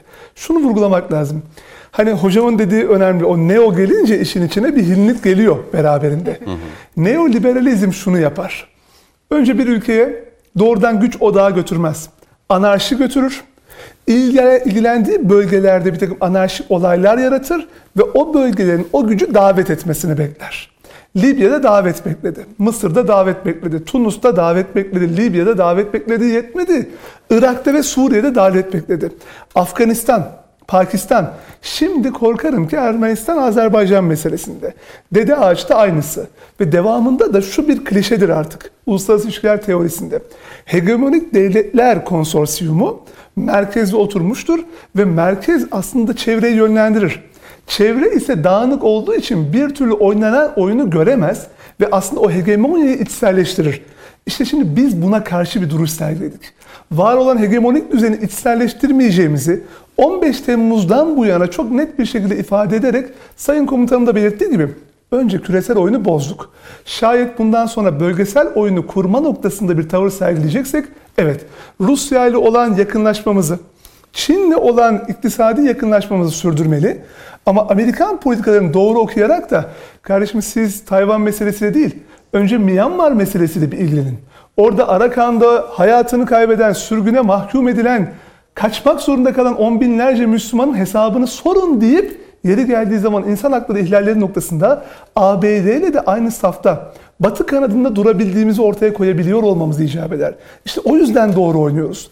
Amerika Birleşik Devletleri bakıldığı zaman Türkiye'yi Rusya ya da Türkiye Çin eksenine kaybetmemek adına Türkiye'nin ortaya koyduğu imkan ve kabiliyet dahilinde bizim kartlarımıza yakın kartları öne sürmek zorundadır. Kesinlikle kalıcı dostluklar ve kalıcı düşmanlıklar olmadığı gerçeğinin hareketle bu çok kutuplu yeni dünya düzeninin başat aktörlerinden biri olma yolunda kurguladığımız ittifakları doğru şekilde oynamaya devam eden bir Türkiye bundan sonra asli aktif bir jeopolitik aktör olarak var olan dünya düzeninin yerini kuvvetli alacaktır diyerek tamamlayabilirim. Peki. Bir kısa bir şey ekleyebilirim. Çok kısa. Çok cümle. kısa. Peki. Mustafa Kutlu e, ağabeyimiz bir kere bir yazısında demişti ki bize iktidardan önce bir fikir lazım. Galiba dünyanın da bir fikre ihtiyacı var. İki kutuplu dü- dünya sisteminde e, dünyanın bir tarafı e, liberal kapitalist sisteme hı hı. göre diğer tarafta sosyalist düşünceye e, üzerine kurgulanmıştı. Çok kutuplu yani çok merkezli dünya sisteminin paradigması nedir, fikri nedir? Galiba e, sadece bize değil bütün dünyaya bir fikir lazım diye düşünüyorum. Peki. Çok teşekkür ediyorum. Ee, Ankara stüdyomuzda e, Doktor Levent Ersin Orallı bizimle birlikteydi. Hacı Bayram Veli Üniversitesi öğretim üyesi. E, Levent Hocam tekrar görüşeceğiz inşallah. Çok teşekkür ederiz. Sağ olun katıldığınız için. Görüşmek dileğiyle. Çok sağ olun. İyi akşamlar dilerim. Hoşçakalın. Çok sağ, sağ olun. olun. İyi akşamlar diliyorum. Marmara Üniversitesi öğretim üyesi Profesör Doktor Giray Saynur Derman bizimle birlikteydi. Hocam çok teşekkür ederim. Ben Ayağınıza teşekkür sağlık. ederim. Ağzınıza Keyifle, sağlık. güzel bir... Çok sağ olun. Toplantı. Yine Milat Gazetesi dış politika yazarı Mehmet Beyhan bizimle birlikteydi. Çok teşekkür ediyorum. Yine e, katılımcılarımız da vardı. E, onlara da teşekkür ederim. Dış hatları bitiriyoruz ama e, T V N E T ekranlarında buçuk itibariyle Gökhan Pakkanlılar gün biterken de yine konuklarıyla e, günün ardından e, bölümünde konuklarıyla birlikte gündemi konuşmaya devam edecekler. Biz dış hatları bitiriyoruz. İzlediniz. Teşekkür ediyoruz. Önümüzdeki hafta çarşamba akşamı yeniden artık dış hatlarda mı oluruz? Konuşmak lazım da iç siyasetimi konuşuruz. Bunu hep birlikte göreceğiz efendim. Şimdilik hoşça kalın.